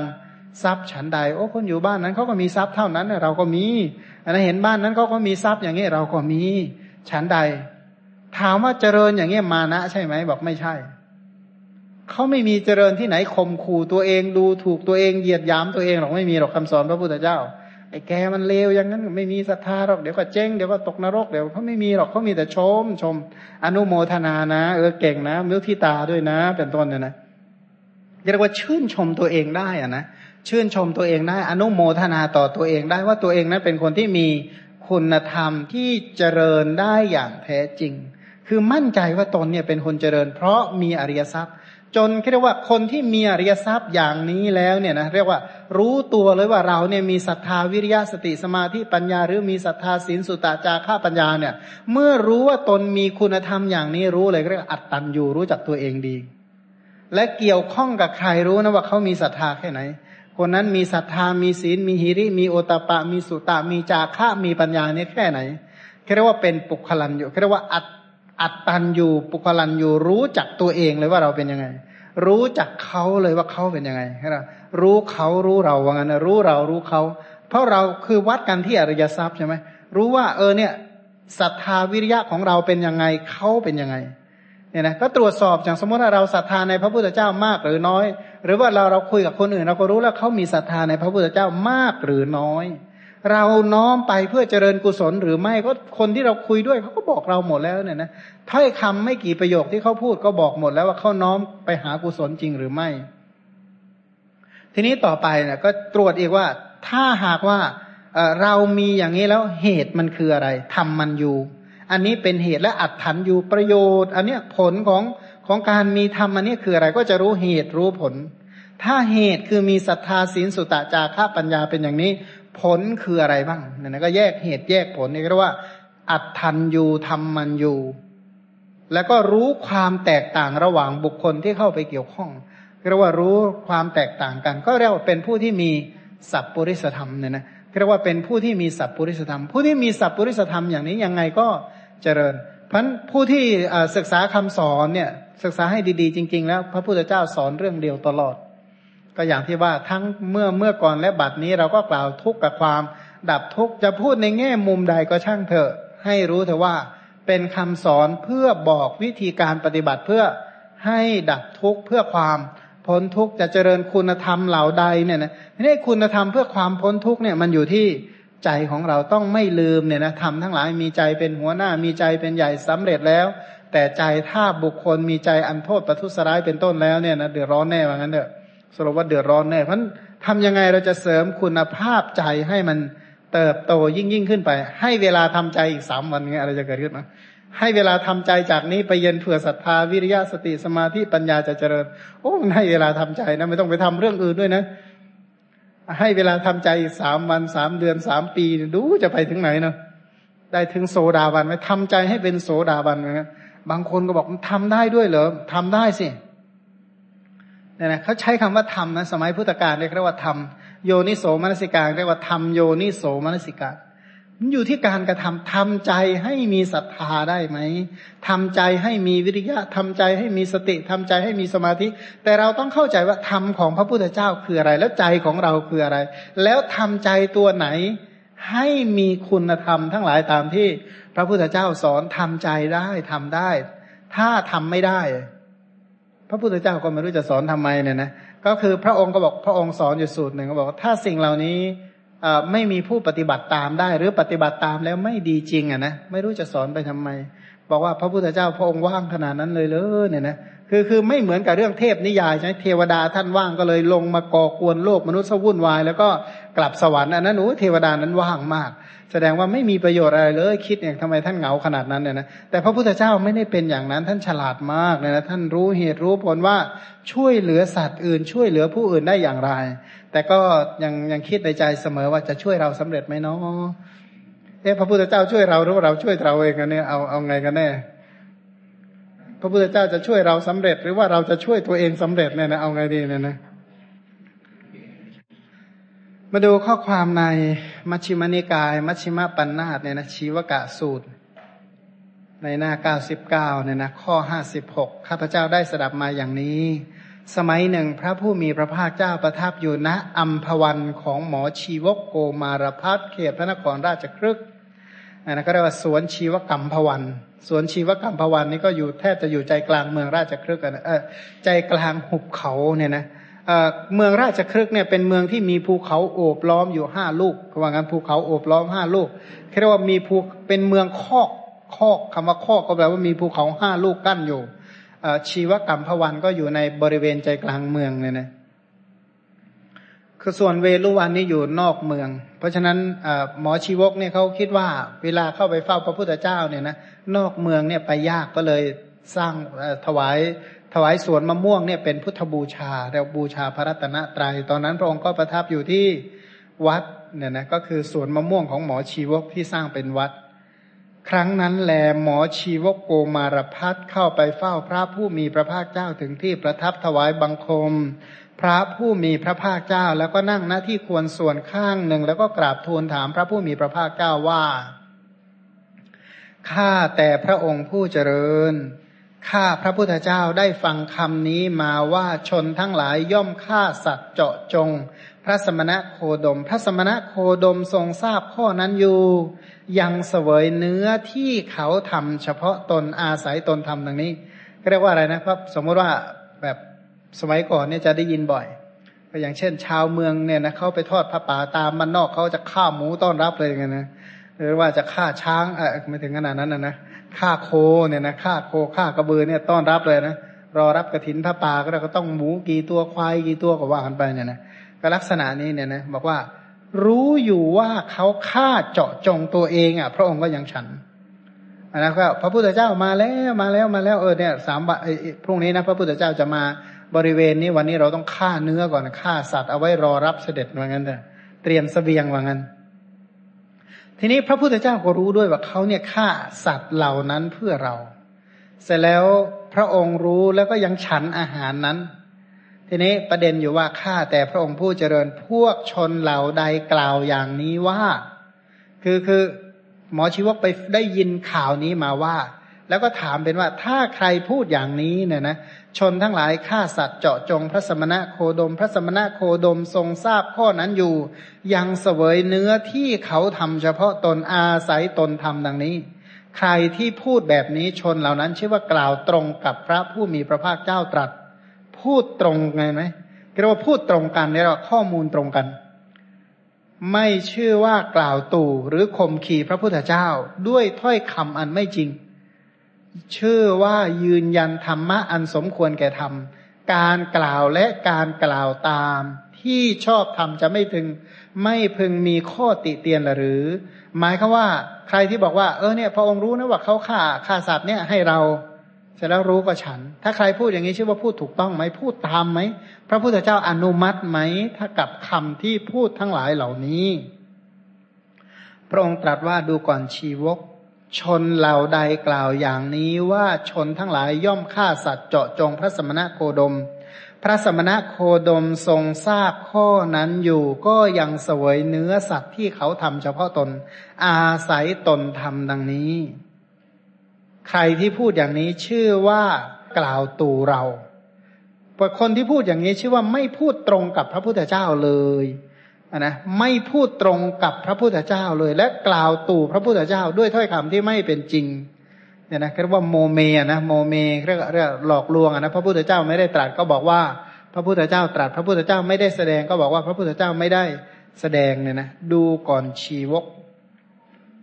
เรากล่าวเนื้อว่าเป็นของไม่ควรบริโภคด้วยเหตุสามประการ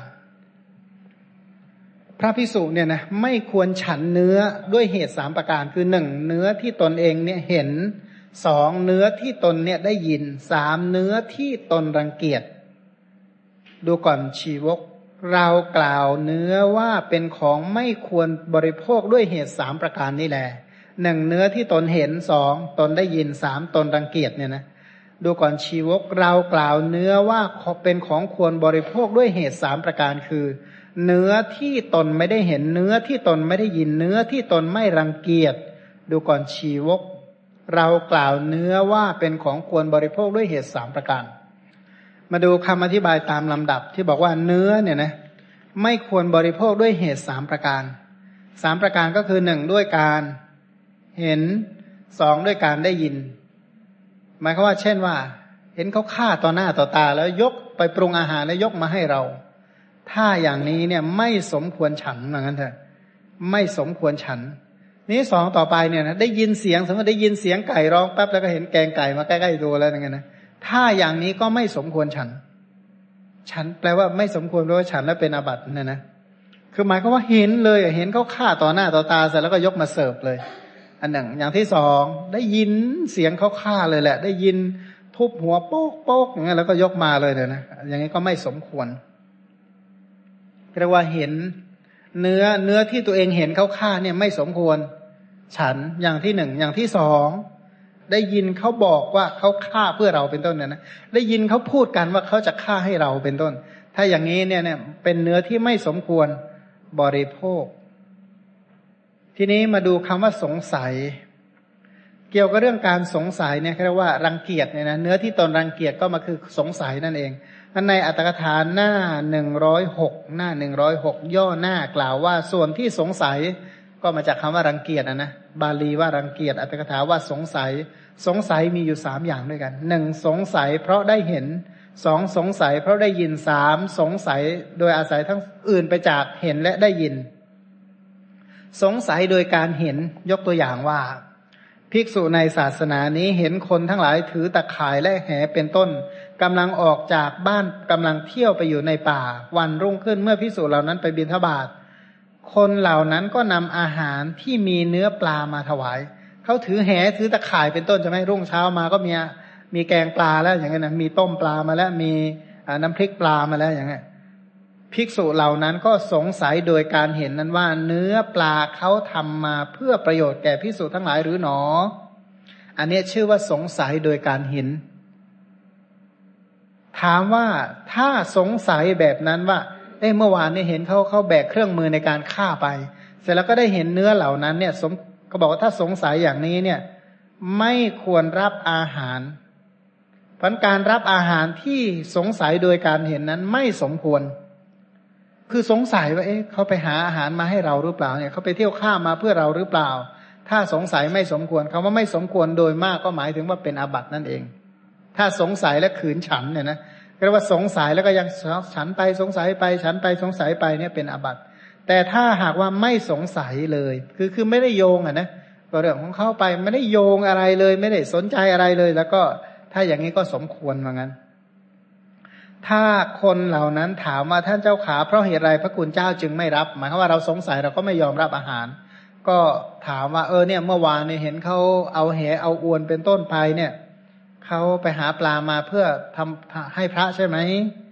ถ้าเขาบอกว่าพวกเราไม่ได้ทำเพื่อประโยชน์แก่ภิกษุทั้งหลายดอก แต่คือไม่ได้ทำแปลว่าฆ่าเนี่ยนะไม่ได้ฆ่าให้พระภิกษุ แต่ฆ่าเพื่อประโยชน์แก่ตัวเองฆ่าเพื่อเลี้ยงครอบครัวฆ่าเพื่อประโยชน์แก่พวกข้าราชการเป็นต้นต่างหาก ไม่ได้มุ่งเจาะจงหรอกก็แต่ว่าพอมีอาหารแล้วก็แบ่งมาทำบุญเนี่ยนะถ้าอย่างนี้รับก็ควร เพราะเขาเจตนารมณ์ของการฆ่าฆ่าทำไม ถ้าเขาฆ่าเพื่อเราก็ไม่บอกไม่สมควรเนี่ยนะแต่ถ้าเขาฆ่าเพื่อกิจอย่างอื่น แล้วเขาแบ่งอาหารนั้นมาให้ฉันก็สมควร อันนี้เรียกว่าสงสัยโดยการเห็นนะสงสัยโดยการเห็น ในหน้าหนึ่งร้อยเจ็ดเนี่ยเรียกว่าสงสัยโดยการได้ยิน คือไม่เห็นอย่างที่พูดมาแล้ว แต่ได้ยินว่าคนเขาเล่ากันว่าคนทั้งหลายถือตะข่ายและแหเป็นต้นออกจากบ้านเที่ยวไปไปในป่า วันรุ่งขึ้น ภิกษุก็เข้าไปบินทบาท คนเหล่านั้นก็นำอาหารบินทบาทที่มีเนื้อปลามาถวายภิกษุหมายความว่าถ้าเขาลงน้ำถือแหไปก็ได้ได้อะไร ได้ปลามา ถ้าเขาเข้าป่าไปถือถือพวกเครื่องมือในการฆ่าก็ได้เนื้อมาเนี่ยนะ ก็เห็นเรียกว่า พอเห็นปั๊บเนี่ยสงสัยโดยการได้ยินว่าเขาไปทำอย่างนั้นเพื่อให้เราใช่ไหมเขาทำเพื่อพระพิสุใช่ไหมอันนี้เรียกว่าสงสัยโดยการได้ยินได้ยินเขาเล่าว่าแหมวันนี้นะ พวกชาวบ้านนะเขาแห่แหนกันไปเอาปลาบ่อนู่นบ่อนี่เสร็จแล้วรุ่งเช้ามาก็เนี่ยนะบินทบาทอาหารได้มีแต่อาหารปลาทั้งหมดเลยเนี่ยนะเขาบอกว่าเรียกว่าสงสัย ถ้าสงสัยอย่างนั้นเอ๊ะเขาฆ่าเพื่อเราหรือเปล่า ถ้าสงสัยอย่างนั้นบอกไม่สมควร ถ้าไม่สงสัยจะรับก็ควร แต่ถ้าสงสัยไม่รับคนก็จะถามว่าทำไมท่านจึงไม่รับ ก็ก็พิสูจก็สามารถถามเขาได้ว่า เนี่ยสงสัยว่าอย่างเนี้ย ว่าพวกท่านฆ่าสัตว์เหล่านี้เพื่อประโยชน์แก่เราหรือ ก็บอกไม่หรอกฆ่าเพื่อตัวเองเนี่ยนะเพื่อเลี้ยงตนเลี้ยงครอบครัวเลี้ยงอะไรเป็นต้น ถ้าพระพิสูจจะรับก็สมควร อันอันดับแรกนะสงสัยเพราะเห็นสองสงสัยเพราะได้ยินอย่างที่สามสงสัย เพราะไม่ได้เห็นและไม่ได้ยิน คือไปบินทบาทเข้าเนี่ยนะไปบินทบาทเข้าเห็นเขาเอาอาหารตกแต่งมีทั้งเนื้อมีทั้งปลาเข้าไปถวายพิสุพิสุก็สงสัยว่าเอ๊ะเนี่ย เนื้อเนี่ยมันเอ๊ะปลานี่มันเหมือนกับปลาสดๆเลยนะเนี่ยมันเหมือนกับเพิ่งปรุงสำเร็จเพิ่งตายนะเนี่ยปลาเนี่ย หรือเนื้อนี่ก็เหมือนกับว่าเหมือนกับเพิ่งฆ่ามานะเนี่ย ก็เลยสงสัยว่าเขาฆ่าเพื่อประโยชน์แก่พระพิสุหรือหนอเรียกว่าสงสัย ถ้าสงสัยจะรับไม่ควร เพราะฉะนั้นอย่ารับเลย ถ้าไม่สงสัยก็รับได้ ทีนี้ถ้าสงสัยแล้วไม่รับคนก็สงสัยทำไมท่านไม่รับ ภิกษุก็จะบอกว่าเนี่ยเราสงสัยว่าท่านฆ่าเพื่อพวกเราหรือเปล่า ถ้าเขาบอกว่าไม่ได้ฆ่าเพื่อพวกเราหรอกนะฆ่าเพื่อประโยชน์แก่ตนเพื่อราชการเป็นต้นเนี่ยนะถ้าอย่างนั้นจะรับอาหารนั้นก็สมควรเพียงแต่ว่าอาหารเหล่านั้นเขาแบ่งมาทำบุญ เพราะเจตนาฆ่าเขาไม่ได้ฆ่ามาเพื่อเจาะจงเราเนี่ยนะทีนี้เขาบอกว่าอาหารถ้าเขาฆ่าเนี่ยเขาฆ่าเพื่อให้คนตายเนี่ยนะถ้าทำบุญเพื่องานเลี้ยง สำหรับเกี่ยวเรื่องกับคนตายหรือฆ่าเพื่อการมงคลกิจกรรมอย่างอื่น ที่มันไม่เกี่ยวอะไรกับเราเลยนะเขาไม่ได้มุ่งฆ่าเพื่อเราเนี่ย อาหารเหล่านั้นฉันได้ แท้จริงยืนยันเนี่ยนะแท้จริงตัวนี้แปลว่ายืนยันว่า เพื่อทำให้หนักแน่นว่า อาหารใด ๆเขาไม่ได้ทำเพื่อประโยชน์แก่พิสูจทั้งหลายพิสูจทั้งหลายก็ไม่ได้เคลือบแคลงสงสัยในอาหารอันใดพิสูจรับอาหารนั้น ควรทุกอย่าง คือเขาไม่มีเจตนาทำทำตัวนี้ แปลว่าไม่ได้ปรุงแปลว่าปรุง แต่แปลว่าฆ่าเขาไม่ได้ฆ่าเพื่อเรา เมื่อไม่ได้ฆ่าเพื่อพระพิสุพิสุก็ไม่สงสัยเคลือบแคลง จะรับอาหารนั้นฉันก็สมควร แต่ถ้าเขาฆ่าเพื่อเจาะจงพระพิสุเลยเอามีกรณีเนี่ยนะที่เรียกว่าอย่างที่ฆ่าเจาะจงพระพิสุเนี่ยนะทำยังไง ภิกษุไม่รู้ว่าเขาเนี่ยฆ่ามาให้เราเนี่ยนะ ภิกษุเหล่าใดรู้ ภิกษุเหล่านั้นไม่สมควรฉัน รู้เออนี่ก็รู้อยู่แล้วว่าเขาจะฆ่ามาให้เราเลยนะองค์ไหนฉัน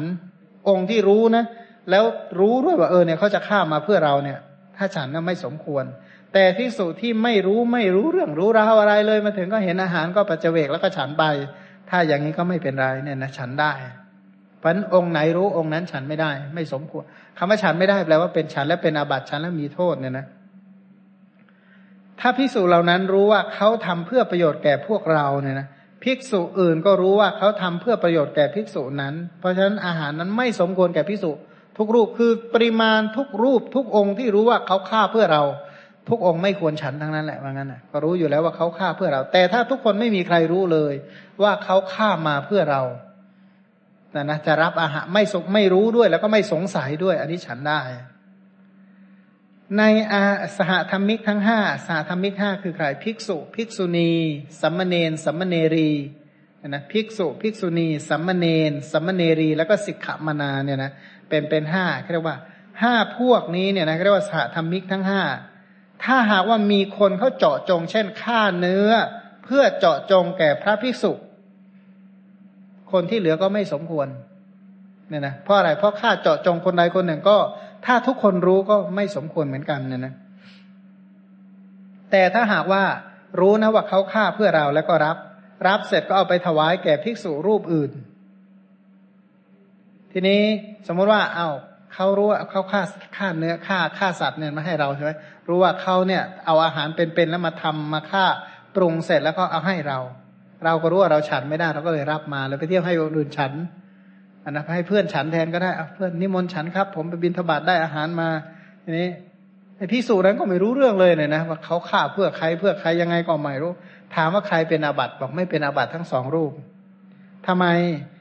องค์ที่เขาฆ่าเพื่อเจาะจงแก่รูปใดรูปนั้นก็ไม่ได้ฉันไอ้รูปที่ฉันก็ไม่รู้เรื่อง เพราะฉะนั้นไม่เป็นอาบัติทั้งสองรูป อันนี้สำหรับเนื้อเนื้อที่ไม่ผิดวินัยเนี่ยแต่ถ้าเนื้อที่ผิดวินัยเรียกว่าอากัปปิยะมังสะ เนื้อที่ผิดวินัยเช่นอะไร เช่น เนื้อเสือเหลือง เนื้อเสือดาว เนื้อหมี เนื้อม้า เนื้อช้าง เนื้องู เนื้อสุนัขเป็นต้นเนี่ยพวกเนื้อที่ไม่สมพระพิสุไม่สมควรฉันเนี่ยนะไม่สมควรแปลว่าฉันและเป็นอาบัติถ้าหากว่ารู้ รู้ว่าเขาฆ่าเจาะจงหรือไม่รู้ก็ตามเนี่ยนะถ้าคืนฉันลงไปทุกคำกลืนเนี่ยเป็นอาบัติเนี่ยนะเพราะฉะนั้นพิสูจผู้กลัวอาบัติก็ถ้าหากว่ากำหนดดูก่อน แล้วค่อยถาม เนี่ยนะหรือบางทีเออค่อยฉันเหมือนกันเถอะถ้าสงสัยก็ถามเขาเอาเพราะอะไร เพราะบางทีเนื้อเนี่ยมันรู้ยาก บางทีเนื้อหมีมันก็เหมือนกับเนื้อหมู เนื้อเสือเหลืองมันก็เนื้อเหมือนกับเนื้อมรึก คือเนื้อกวางเป็นต้นเนี่ยนะเพราะฉะนั้นถามเขาก่อนแล้วจึงสมควรจะรับเนี่ยนะรับแล้วค่อยฉัน แต่ถ้าหากว่าเนื้อที่ไม่สมควรเนี่ย ฉันแล้วเป็นอบัตแน่นอน รู้ก็ตามไม่รู้ก็ตาม ถึงเขาไม่ฆ่าเจาะจงก็ตามเนี่ยนะ นั้นก็เรียกว่าไปบินทบาทแถวๆที่เขากินเนื้อสุนัขอันนี้ก็อันตรายก็ต้องถามเขาหน่อยว่านี้มันเนื้ออะไรเนี่ยนะ ทีนี้เนื้อที่ไม่เห็นพระพุทธเจ้าบอกว่า เนื้อที่ควรแก่การบริโภคเนี่ยนะด้วยด้วยเหตุสามใช่ไหมหนึ่งไม่ได้เห็น คือไม่เห็นเลยว่าเขาเนี่ยฆ่ามาเพื่อประโยชน์แก่ภิกษุทั้งหลายสองไม่ได้ยินเลยว่าเขาฆ่ามาเพื่อประโยชน์แก่ภิกษุทั้งหลายสามไม่สงสัย เพราะเห็นไม่สงสัย เพราะ ได้ยินไม่สงสัย เพราะว่าคิดเอาเองนึกสงสัยขึ้นมาไม่มีเลยคำว่าปริโภคันติวัฏามิ แปลว่าควรบริโภคเนี่ยนะหน้าหนึ่งร้อยเก้าเนี่ย บทคำว่าปริโภคันติวัฏามิ ความว่ามังสะที่บริสุทธิ์ด้วยเหตุสามประการนี้ ชื่อว่าบริสุทธิ์โดยส่วนสามจริงอยู่การฉันมังสะคือเนื้อเนี่ยนะที่บริสุทธิ์โดยส่วนสามท่านเปรียบเทียบเหมือนอะไรเหมือนกับฉัน ฉันกับข้าว หรือหรือผักดองที่เกิดในป่า คือเหมือนกับว่าผักที่เกิดในป่าเนี่ยเป็นผักที่ฉันและไม่มีโทษ หมายความว่าเป็นผักที่เรียกว่าปลอดสารพิษด้วย ไม่มีเจ้าของหวงแหนด้วย แล้วก็ปลูกขึ้นเองขึ้นเองตามธรรมชาติ เพราะมูลนกมูลหนูเป็นต้นเนี่ยนะเอาเอาผักพืชผักเหล่านั้นมาฉัน เพราะเรียกว่าเอามามีคนมาถวายเป็นต้นเนี่ย ฉันพืชผักเหล่านั้นแล้วเนี่ย ไม่มีโทษฉันใด ระพิสุก็ฉันฉันเนื้อที่ไม่ไม่ไม่เห็นไม่ได้ยินเนี่ยนะไม่เห็นว่าเขาฆ่าเพื่อเราเห็นแบกเครื่องมือฆ่าเพื่อเราหรือไม่ได้ยินว่าเสียงเขากำลังฆ่าเพื่อเราหรือไม่สงสัยว่าเอ๊ะเนี่ยเขาไปฆ่ามาเพื่อเราหรือเปล่า ไม่นึกหวาดระแวงเขาบอกว่า ถ้าฉันก็ไม่ต่างอะไรจากฉันพืชผักทั่วไปเนี่ยนะก็เพราะการฉันเนื้อนั้น ถ้าตามในพระไตรปิฎกฉบับที่เราเรียนกันอยู่เนี่ย พระพุทธเจ้าไม่ห้ามฉันเนื้อ ที่ไม่เห็นไม่ได้ยินไม่สงสัย แต่ถ้าเนื้อที่เห็นได้ยินและสงสัยนั้น บอกว่าไม่สมควรฉันฉันแล้วก็เป็นอาบัติ ทีนี้ต่อไปก็บอกว่าภิกษุที่อยู่ด้วยเมตตามังฉันมังสะเนี่ยจะไม่มีโทษ เพราะฉะนั้นคนที่พระภิกษุที่ฉันเนื้อเนี่ยนะโดยที่ไม่มีโทษเขาบอกว่าควรจะอยู่ด้วยเมตตานะควรจะอยู่ด้วยเมตตา เพราะจริง ๆ แล้วมีเมตตาเนี่ยนะ ก็อย่างที่บอกว่าเห็นอาหารเหมือนกับเนื้อบุตรของตนเนี่ย ถามว่าจะบริโภคฉันด้วยความตะกละตะกรามเป็นต้นไหมบอกไม่เนี่ยนะแต่อย่าลืมว่าตรงนี้จริง ๆ แล้วเนื้อเนี่ย ตรงเนี้ยท่านบอกว่าเหมือนกับอะไร เหมือนกับพืชผักที่อยู่ในป่า เพราะอะไร เพราะไม่ได้ไม่มีได้เห็นไม่ได้ยินแล้วก็ไม่สงสัย ทีนี้ถ้าพูดตามหลักก็บอกว่าเอา้า บางคนก็ถือลัทธิว่า ผู้ใดฆ่าลัทธิที่เขาที่เขามาดูถูกพระพุทธเจ้า บอกเนี่ยนะ พระสมณะโคโดมเนี่ยฉันเนื้อที่เขาฆ่าเจาะจงพระองค์ พวกนี้เขาเขาเขาต้องการจะบอกว่า รู้ว่าคนที่ทานเนื้อฉันเนื้อเนี่ยนะจะบาปเท่ากับคนฆ่า มีส่วนที่เป็นบาปแห่งการฆ่า อธิบายฟังขึ้นด้วยนะก็บอกว่า เพราะสนับสนุนการฆ่า ถ้าคนนี้ไม่กินเขาจะฆ่าหรือนะอธิบายได้ใช่ไหมเพราะฉะนั้น ใครที่กินเนื้อที่เขาฆ่า พวกกินเนื้อก็เลยกลายเป็นว่า มีส่วนแห่งบาปเท่ากับคนฆ่า หรือว่าน้องๆคนฆ่า อันนี้เราเป็นลัทธิสมัยพุทธกาลเขาก็เขาก็ออกมาพูดคุยกัน พระพุทธเจ้าบอกว่าไม่ได้เกี่ยวกันหรอกเนี่ยนะพระพิสุถ้าไม่เห็นไม่ได้ยินแล้วก็ไม่สงสัยฉันแล้วก็ไม่เป็นไร อันนี้นี่พูดเกี่ยวกับเรื่องหลักโภชนาการหลักอะไรอีกเรื่องหนึ่งนะแต่นี้พูดถึงว่า โทษที่เป็นกุศลอกุศลเป็นบาปเป็นอะไรในเรื่องนี้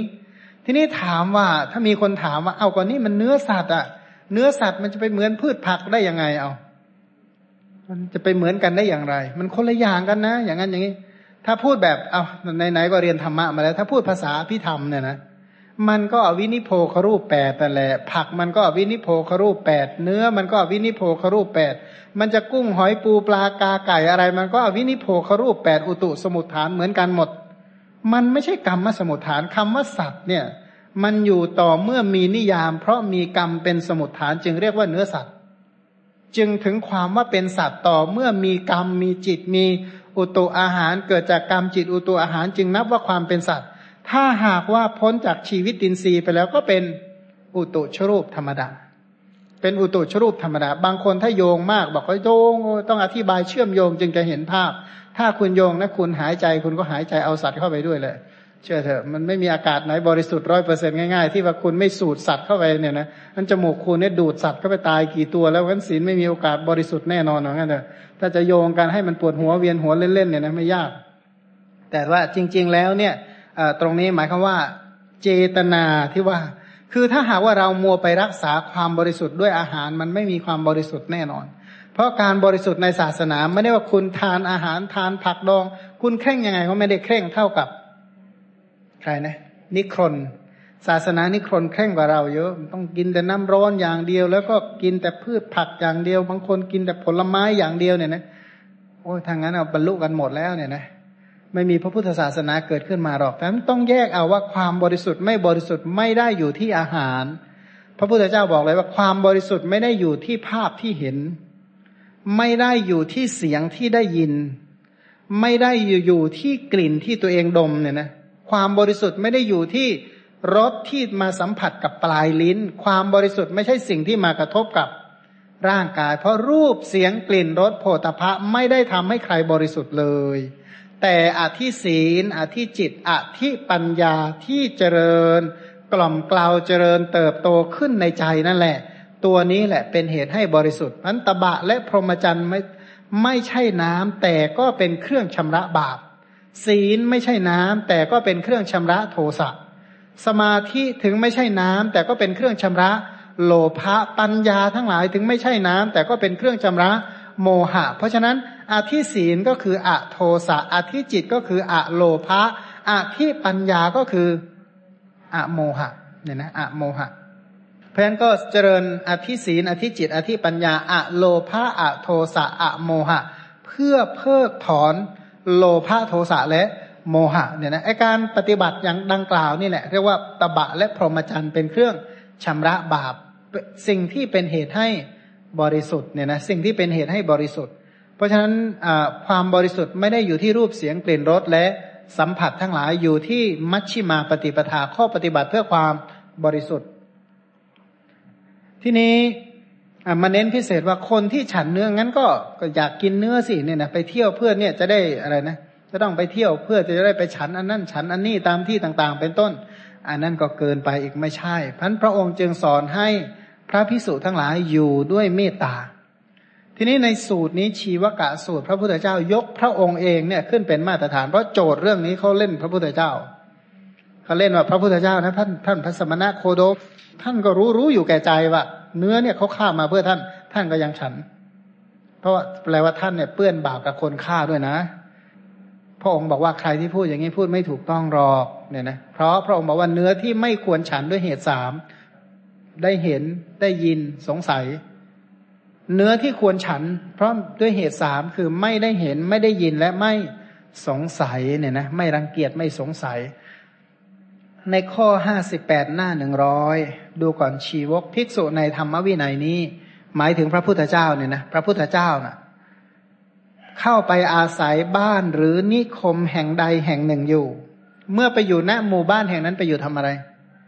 อยู่ด้วยใจที่ประกอบไปด้วยเมตตาคำว่าไปอยู่ที่ใดก็อยู่อยู่ด้วยยืน อยู่ด้วยเดินด้วยนั่งด้วยนอน แต่ยืนเดินนั่งนอนด้วยเมตตาเห็นไหม ยืนเดินนั่งนอนด้วยเมตตาด้วยความคิดที่ว่าขอสัตว์ทั้งปวง จงเป็นผู้มีสุขมีความเกษมมีตนถึงความสุขเถิด เพราะฉะนั้นเวลายืนขึ้นก็ยืนว่า สภาพความคิดที่ยืนก็บอกว่า ขอสัตว์ทั้งปวงเนี่ยนะทั้งที่เห็นก็ตามไม่ได้เห็นก็ตาม สัตว์ที่อยู่ใกล้ก็ตามอยู่ไกลก็ตามจงเป็นผู้มีสุขมีความเกษม มีตนถึงความสุขเถิดเนี่ยนะจะนั่งก็นั่งคิดว่าขอสัตว์ทั้งปวงจงเป็นผู้มีสุขมีความเกษม มีตนถึงความสุขเถิดจะนอนก็ตามเนี่ยนะจะยืนจะเดินจะนั่งจะนอนก็อยู่ด้วยอาสนะพรหมของนั้นเถอะเดินด้วยเมตตาเดินด้วยกรุณาเดินด้วยมุทิตาแล้วก็เดินด้วย ตรงนี้เน้นพิเศษคือเน้นด้วยเดินด้วยเมตตายืนด้วยเมตตานั่งด้วยเมตตานอนด้วยเมตตาอันนะเช่น ขอสัตว์ทั้งปวงจงเป็นผู้มีสุขมีความเกษมมีตนถึงความสุขเถิดแล้วก็จะแผ่เมตตาขจายเมตตานี่ออกไป เปรียบเหมือนอะไร เปรียบเหมือนพัดลมที่เป่าออกไปเนี่ยนะเปรียบเหมือนความเย็นที่เป่าออกไป ก็ให้ความสงบร่มเย็น คือเป็นความคิดที่หวังดี ความคิดที่ปรารถนาดีต่อสรรพสัตว์จริง ๆ เนี่ยนะว่าขอสัตว์ทั้งปวงจงเป็นผู้มีสุขมีความเกษมมีตนถึงความสุขเถิด แล้วก็เจริญเมตตานี้เนี่ยนะแผ่ไปในสัตว์ที่หนึ่งทิศตะวันออก ทั้งทิศตะวันออกเนี่ยทั้งหมด สัตว์ที่อยู่ในทิศตะวันตกทั้งหมด สัตว์ที่อยู่ในทิศใต้ทั้งหมด สัตว์ที่อยู่ในทิศเหนือทั้งหมด แล้วก็น้อมแผ่เจริญไปในทิศเบื้องบนทั้งหมด สัตว์ทิศเบื้องล่างทั้งหมดในเบื้องขวางทั้งหมดเนี่ยนะ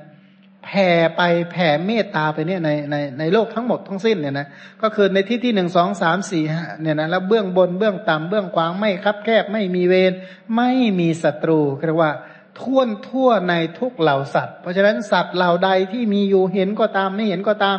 อยู่ใต้ดินมุดดินอยู่อยู่ในน้ำอยู่บนน้ำอยู่บนบกอยู่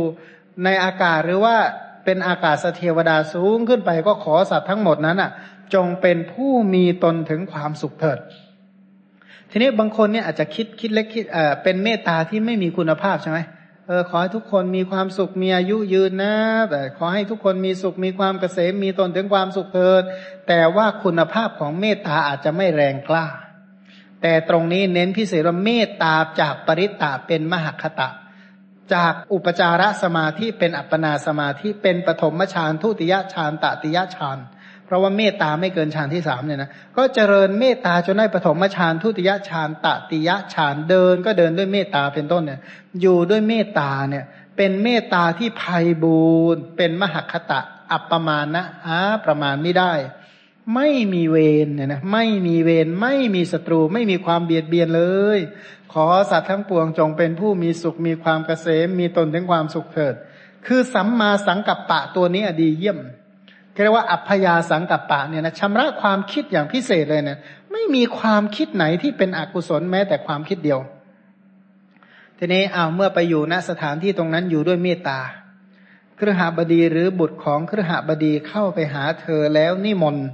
ด้วยพัดเพื่อให้ฉันในวันรุ่งขึ้น คือเมื่อไปอยู่หน้าแห่งหนึ่งฮะก็อยู่เจริญเมตตาไป แล้วก็ชาวบ้านเขาก็เลื่อมใสก็มานิมนต์ดูก่อนชีวกเมื่อภิกษุหวังอยู่ก็รับนิมนต์ หมายว่าการรับนิมนต์หรือไม่รับอยู่ที่พระพิสุเนี่ยนะเป็นสิทธิที่ว่าอยากจะรับก็ได้ ไม่รับก็ได้ก็อยู่ที่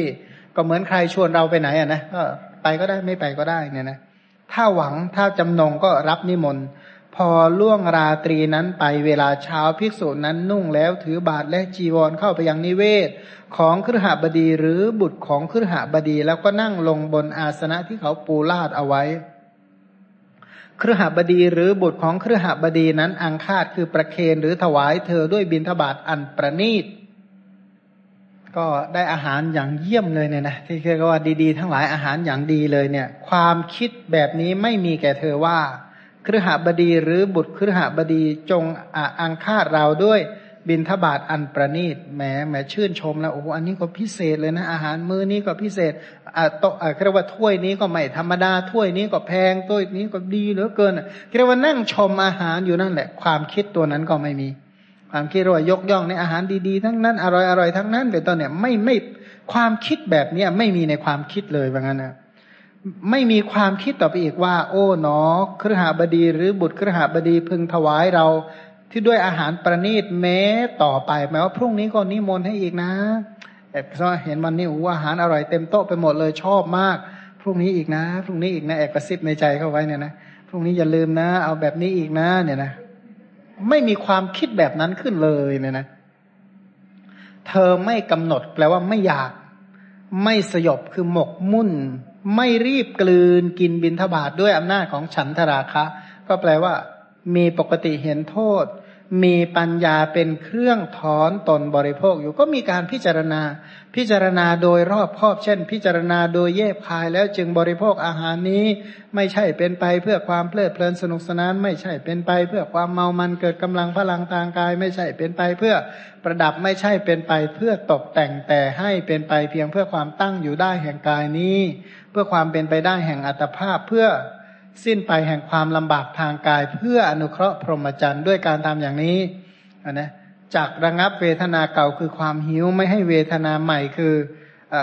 ไม่ให้เวทนาเก่าคือความหิว แล้วก็ไม่บริโภคจนเดือดร้อนเกิดเวทนาใหม่ แล้วก็จะอนุเคราะห์พรหมจรรย์ยังชีวิตอัตภาพ ให้ประพฤติสมณธรรมเป็นไปได้ อันนี้เรียกว่าปัจเจกพิจารณาโดยรอบครอบไม่ได้ไม่ได้ฉันเพื่อเจริญโลภะโทสะโมหะบาปอกุศลธรรมเป็นต้น แต่อาหารเนี่ยเป็นเหมือนกระหยอดเพลาเกวียนนั่นนะก็เหมือนหยอดน้ำมันเครื่องเลยนะหยอดน้ำมันใส่น้ำมันรถให้มันวิ่งต่อไปได้ แล้วก็มีปัญญาพิจารณาเพื่อจะถ่ายถอนจิตไม่ให้เพลิดเพลินติดใจในอาหาร อัตถกถาท่านบอกว่าเข้าหนึ่งทวารออกตั้งเก้าทวารว่างั้นนะนะ เข้าทวารปากอย่างเดียวมันก็ออกที่ตา เรียกว่าขี้ตาออกที่หูขี้หูออกที่จมูก เรียกว่าน้ำมูกเป็นต้น แล้วก็บางคราวก็สำรอกออกมาจากปากแล้วก็ไหลไปเรื่อยเปื่อยเลยนะที่ก็ออกได้ทั่วตัวนั่นแหละเพราะฉะนั้นดูก่อนชีวกท่านจะสำคัญความข้อนั้นเป็นไฉนว่า สมัยนั้นภิกษุนั้นคิดจะเบียดเบียนตัวเองบ้างไหมภิกษุนั้นคิดจะเบียดเบียนผู้อื่นบ้างไหมภิกษุนั้นคิดจะเบียดเบียนทั้งตนและผู้อื่นบ้างไหมอันนี้หน่อย สมมติว่าเป็นพระภิกษุที่ที่ท่านเป็นพระดีอะนะ อย่างยกตัวอย่างว่าพระพุทธเจ้าเนี่ย พระองค์อยู่ที่ไหนพระองค์ก็อยู่ด้วยเมตตา อยู่บ้านอยู่ณต้นไม้ภูเขาที่ไหนพระองค์ก็อยู่ด้วยเมตตา แล้วเขานิมนต์พระองค์ไปฉัน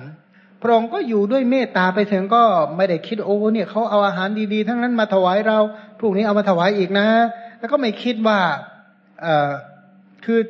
สภาพจิตตอนนั้นก็ไม่ได้กำหนัดในอาหารเหล่านั้น และพิจารณาอย่าง รอบคอบแล้วค่อยฉัน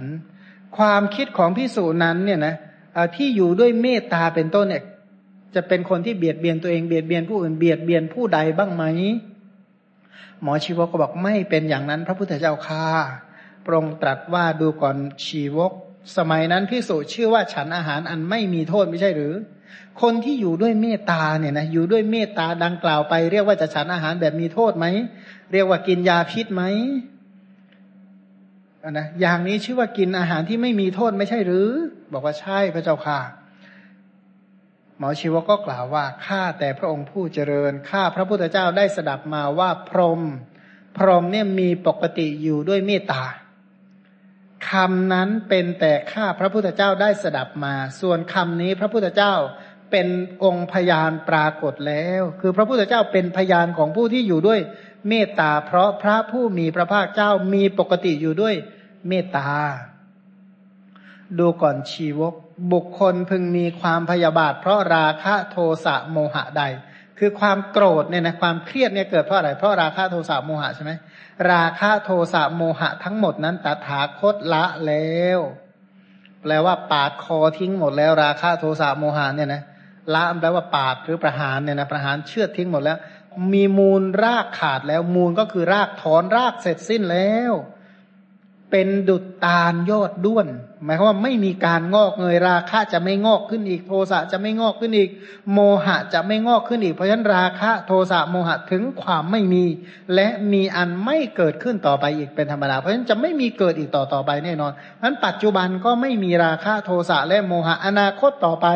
ราคะโทสะโมหะไม่เกิดแน่นอน เพราะ สมุทเฉทประหาร เพราะอรหัตตมรักเนี่ยนะเป็นเครื่องประหารอากุศลธรรมเหล่านั้นหมดแล้ว ชีวก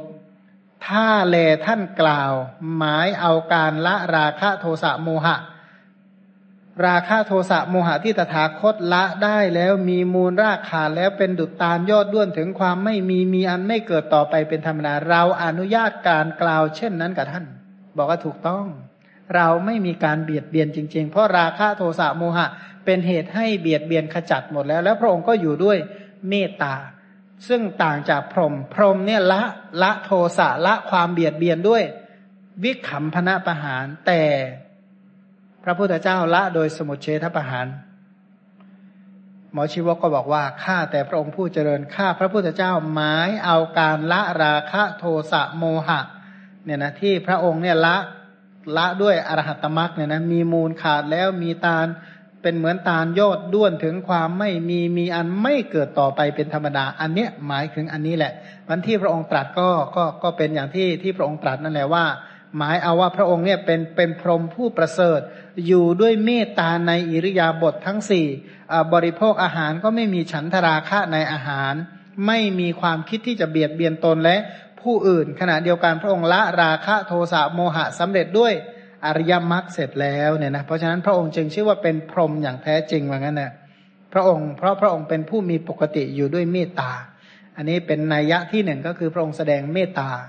นัยยะที่สองต่อไปเนี่ยนะก็ในข้อห้าสิบเก้าดูก่อนชีวกภิกษุในธรรมวินัยนี้ไปอาศัยบ้านหรือนิคมแห่งใดแห่งหนึ่งอยู่ เธอมีใจประกอบด้วยกรุณา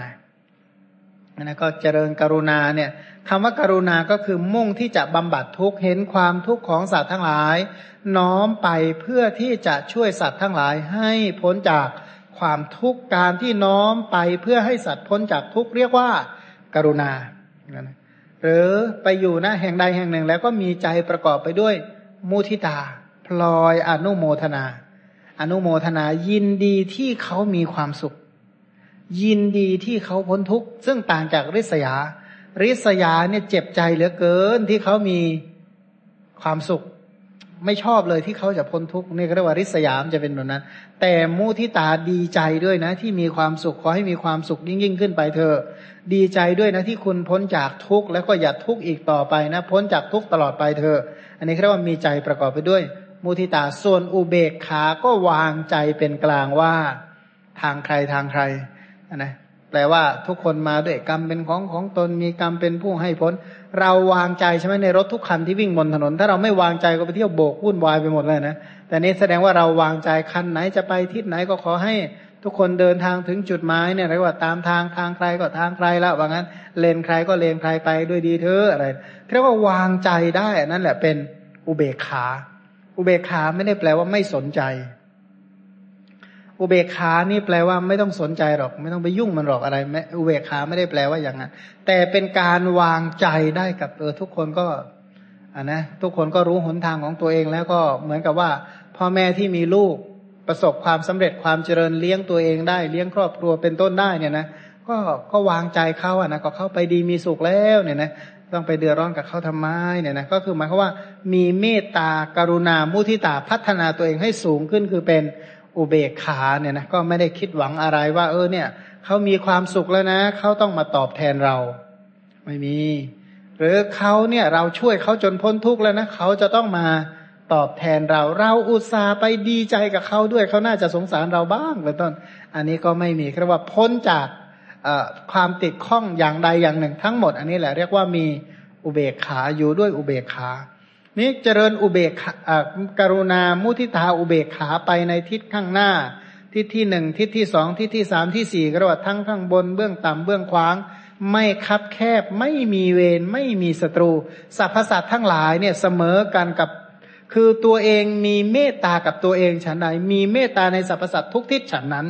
ตัวเองมีกรุณากับตัวเองฉันใดก็มีกรุณาต่อ สรรพสัตว์ในทั่วทุกทิศฉันนั้น ตัวเองมีมุทิตา ดีใจกับความดีของตัวเองดีใจที่มีความสุขดีใจที่พ้นทุกข์ยิ่งดีใจกับตัวเองฉันใดก็ดีใจกับสัตว์อื่นฉันนั้นเนี่ยนะตัวเองก็วางใจตัวเองว่าเราก็จักสมควรแก่การกระทำของเราแหละนะ คนอื่นเขาก็ตามสมควรแก่กรรมของเขา แล้วก็วางใจเป็นกลางได้ อันนั้นก็เป็นอุเบกขา อย่าลืมว่าอุเบกขาพระพุทธเจ้าให้สอนเป็นอันดับสุดท้ายเลยนะ อย่าขึ้นต้นก็บอกทุกคนมาอะไรนะ ทุกคนก็ตัวใครตัวใครก็แล้วกันอย่างนี้ยนะเด็กแบบแบบนั้นเนี่ยนะเมตตาก่อนกรุณาก่อนมุทิตาก่อน แล้วค่อยคุณภาพจิตสูงยิ่งกว่านั้น แล้วก็ไม่อุเบกขาเรียกว่าไม่มีข้อผูกพันเรียกว่าไม่มีข้อผูกพันโดยประการใด ๆ ทั้งนั้นเนี่ยนะให้เมตตาให้ให้ความเมตตาอย่างเดียวไม่มีข้อผูกพันให้ความกรุณาช่วยอย่างเดียวไม่มีข้อผูกพันแล้วก็ยินดีด้วยมุทิตาด้วยเพลิดเพลินด้วย โดยไร้ข้อผูกพันนั้นเรียกว่าอุเบกขาเรียกว่าวางใจขอให้ไปดีมีสุขเป็นใช้ได้เนี่ยนะ ทีนี้ถ้าไปอยู่ณที่ใดที่หนึ่งก็มีคนเขาศรัทธา พอคนเขาศรัทธาก็นิมนต์ไปเพื่อฉันในวันรุ่งขึ้น ถ้าหวังอยู่ก็รับนิมนต์ได้เนี่ยนะ พอราตรีนั้นล่วงไปเวลาช้าพิสูจน์นุ่งแล้วถือบาทจีวรเข้าไปยังนิเวศของครหบดี หรือบุตรครหบดีแล้วนั่งลงบนอาสนะที่เขาปูลาดเอาไว้ ครหบดีหรือบุตรครหบดีนั้นอังฆ่าเธอด้วยบินทบาทอันประณีต เธอไม่มีความคิดเลยว่า โอ๋หนอครหบดีนี้พึงอังฆ่าเราด้วยบินทบาทอันประณีตโอ้ไปถึงนั่งแพลบปั๊บขอให้ยกอาหารดีๆ ที่เราชอบชอบมาให้นะ อย่างนี้ไม่มีความคิดอย่างนี้ก็ไม่มี แม้ความคิดว่าพอฉันเสร็จอร่อยอร่อยถูกใจใช่พรุ่งนี้เอาอาหารแบบนี้นะมาถวายอีกหรือถวายให้มันดีกว่านี้น้อย เป็นต้นความคิดอันนี้ก็ไม่มี ไม่ได้คิดชื่นชมอาหารด้วยอำนาจฉันทราคะเลยอาหารในบนโต๊ะ และไม่ได้เคยโยงไปหาวันพรุ่งนี้สองวันสามวันอาทิตย์หน้าเป็นต้นเนี่ยนะทีนี้เมื่อตอนที่ฉันนะก็ไม่กำหนดด้วยอำนาจโลภะไม่สยบไม่รีบกลืนกินบินตบาทเพราะมีการปัจเจกพิจารณาใคร่ครวน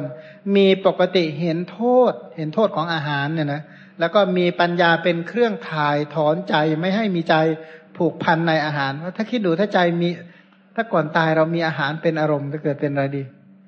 สมมติว่าบางคนนี่เขาชอบผักมากเลยนะถ้ามีผักเป็นอารมณ์นี่เป็นอะไรดียมเชื่อไหม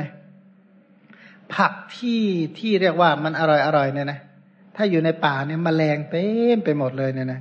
เพราะฉะนั้นถ้าจุติมีผักอันนั้นเป็นอารมณ์แล้วจุติไปเกิดกินผักใบนั้นแหละ แต่มันกินในฐานะอะไรอีกเรื่องหนึ่งนะมันสุดแท้แต่บุญบาปว่างั้นเถอะหมายความว่าถ้าด้วยอำนาจบุญก็ไปได้ไปบริโภคผักอย่างดี ถ้าบาปก็ ได้กินผักอย่างนั้นแหละ แต่ว่าผักอะไรเนี่ยนะบอกเมื่อก่อนนะโอ้ชอบหน่อไม้นะเคยมีอยู่ช่วงหนึ่งโอ้หน่อไม้มันอร่อยดีเหลือเกินเลยมีอยู่วันหนึ่ง ไปนั่งอยู่ที่โคนไผ่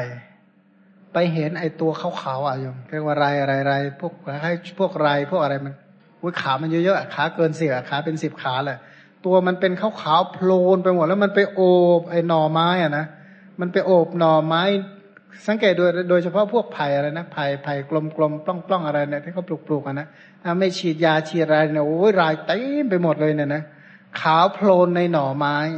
แล้วก็ไอ้พวกนั้นมันก็ดำปึ๊ดไปหมดเลยบอกตั้งอันนี้ไปหน่อไม้เอ้ยฉันไม่ไปสนใจกันละนะกลัวชาติหน้ามาเกิดเฝ้าหน่อไม้แบบนี้เนี่ยนะลำบากแน่นะตั้งแต่วันนั้นมาก็ไม่ค่อยไม่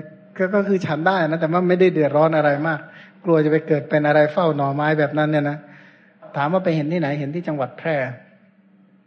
ก็เลยมาคิดในใจบอกคนทั้งแพร่เนี่ยมาอยู่หน่อไม้ เนี่ยกอเดียวเนี่ยหมดทั้งแพร่เลยแบบนั้นเถอะคนทั้งแพร่มันจะมีกี่กี่หมื่นคนใช่ไหมทั้งจังหวัดเลยก็มีไม่กี่ไม่อาจจะไม่ถึงล้านคน ทีนี้ถามว่าแล้วถามว่าถ้าคนทั้งหมดเหล่านั้นมาสัตว์เนี่ยในกอนั้นมันเยอะมากมายเลยเนี่ยนะก็เออเนี่ยนะเพราะฉะนั้นก็ให้ระวังให้ดีมานะติดใจในหน่อไม้ก็ไปเกิดเฝ้าหน่อไม้ ทีก็ไปเป็นแมงที่มันชนได้เนี่ยนะอยู่ในหน่อไม้ หรือเป็นรถด่วนขบวนบางภาคเหนือเขากินรถด่วนเข้ามารถด่วนจริงก็คือตัวนอนนั่นแหละมันมันเออมันมันอะไรของเขากรอบกรอบมันมันน่ะนะทีนี้ก็ถ้าไปเกิดกินใบไผ่อย่างเดียวเป็นแพนด้าถ้าบุญนำเกิดดีระดับหนึ่งก็เป็นแพนด้าไปหรือถ้ามันกันนั้นก็ไปเป็นมนุษย์เนี่ยนะมนุษย์เป็นเจ้าของเฝ้าสวนหน่อไม้อะไรก็ว่ากันไป แต่ว่าสรุปว่ามันมันก็ถือว่าอันตรายอะนะถ้ามีหน่อไม้เป็นอารมณ์ก็อันตราย ถ้ามีอย่างอื่นเป็นอารมณ์เนี่ยวิจัยดูเถอะว่ามันน่ากลัวไปหมดทุกเรื่องกันเลยอ้าวถามว่าเมื่อกลัวอย่างนี้แล้วชีวิตจะมีความสุขได้ยังไงเขาอยู่มีความสุขอยู่ด้วยศรัทธา ไม่ได้มีความสุขอยู่ด้วยตัณหาเนี่ยนะไม่ได้มีความสุขอยู่ด้วยตัณหาในรูปในเสียงในกลิ่นในรสแต่มีความสุขอยู่ด้วยกุศลธรรมทั้งหลายเนี่ยนะเพราะฉะนั้นใครติดใจในผักอะไรอะไรไว้ก็ระวังเฝ้าผักอันนั้นเนอเฝ้าแปลงผักเนี่ยนะผักที่อร่อยอร่อยโดยมากนะแมลงมันชัยยาก แมลงมันชอบเขาฉีดยาทั้งนั้นนะส่วนใหญ่อะนะเว้นไว้แต่แบบว่าปลูกผักแบบใส่มุ้งอะนะเรียกว่าปลูกผักในมุ้งอะก็ยังชั่วหน่อยก็แล้วกัน แต่ถ้าโดยมากแล้วก็โอ้แมลงเนี่ยชอบชอบเนี่ยนะพวกแมลงพวกอะไรเป็นต้นแล้วแมลงไปจากไหนยมอันนะเคยเดินไปในหญ้าแห่งหนึ่งที่สวนโยมคนหนึ่งเขาปลูกผักทานเองทีนี้บางทีบางช่วงนี่หญ้ามันขึ้นเต็มไปหมดเลย ทีนี้เวลาคนงานเดินเข้าไปในพงหญ้าเท่านั้นนะโยมมแมลงนี่มันบินเหมือนกองทัพเลยนะมันฟุ้งขึ้นมาเนี่ยนะมันไม่ใช่ฝุ่นอะ มันฟุ้งขึ้นเหมือนฝุ่นเลยแต่มันมแมลงทั้งนั้นเลยนะถามว่ามันกี่ตัว โอ้ยสัพเพสตาทั้งนั้นแหละเนี่ยนะเพราะฉะนั้นก็เพลิดเพลินในสิ่งใดก็ถือว่าอันตรายสูงเนี่ยนะก็จริงก็ทุกทุกแห่งมันอันตรายอะนะถ้าคิดถึงน้ำเออจะชอบเล่นน้ำเนี่ยนะคิดถึงน้ำก่อนจุติเป็นอะไรดี เป็นโลมา มีไม่กี่ตัวหรอมั้งเป็นปลาซิวปลาสร้อยนั่นแหละมีเกี่ยวกับบ้างมาย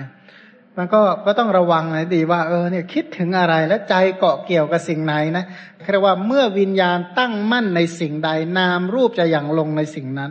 เมื่อนามรูปอย่างลงในสิ่งใด สลายตนะก็เป็นไปภาษาเวทนาจะไปไหนก็แปลว่าอยู่แถวนั้นเลยเนี่ยนะมันก็ต้องระวังให้ดีๆ เนี่ยนะ ทีนี้ ก็บอกว่าราคะโทสะโมหะที่เป็นเหตุให้เพลิดเพลินเป็นต้นเนี่ยนะไม่ไม่มีสำหรับพระพุทธเจ้าเนี่ยนะที่ที่จะเพลิดเพลินในรูปเสียงกลิ่นรสทีนี้ขณะเดียวกันเนี่ยเนื้อหรืออาหารที่เขาว่าอร่อยอร่อยอย่างไรก็ตามเถอะพระพุทธเจ้าไม่ได้มีปกติเพลิดเพลินในอาหารเหล่านั้นเลยพระองค์จึงไม่เบียดเบียนตน ไม่เบียดเบียนผู้อื่น ไม่เบียดเบียนทั้งสองฝ่ายเป็นผู้ที่เสวยอาหารโดยปราศจากโทษนะ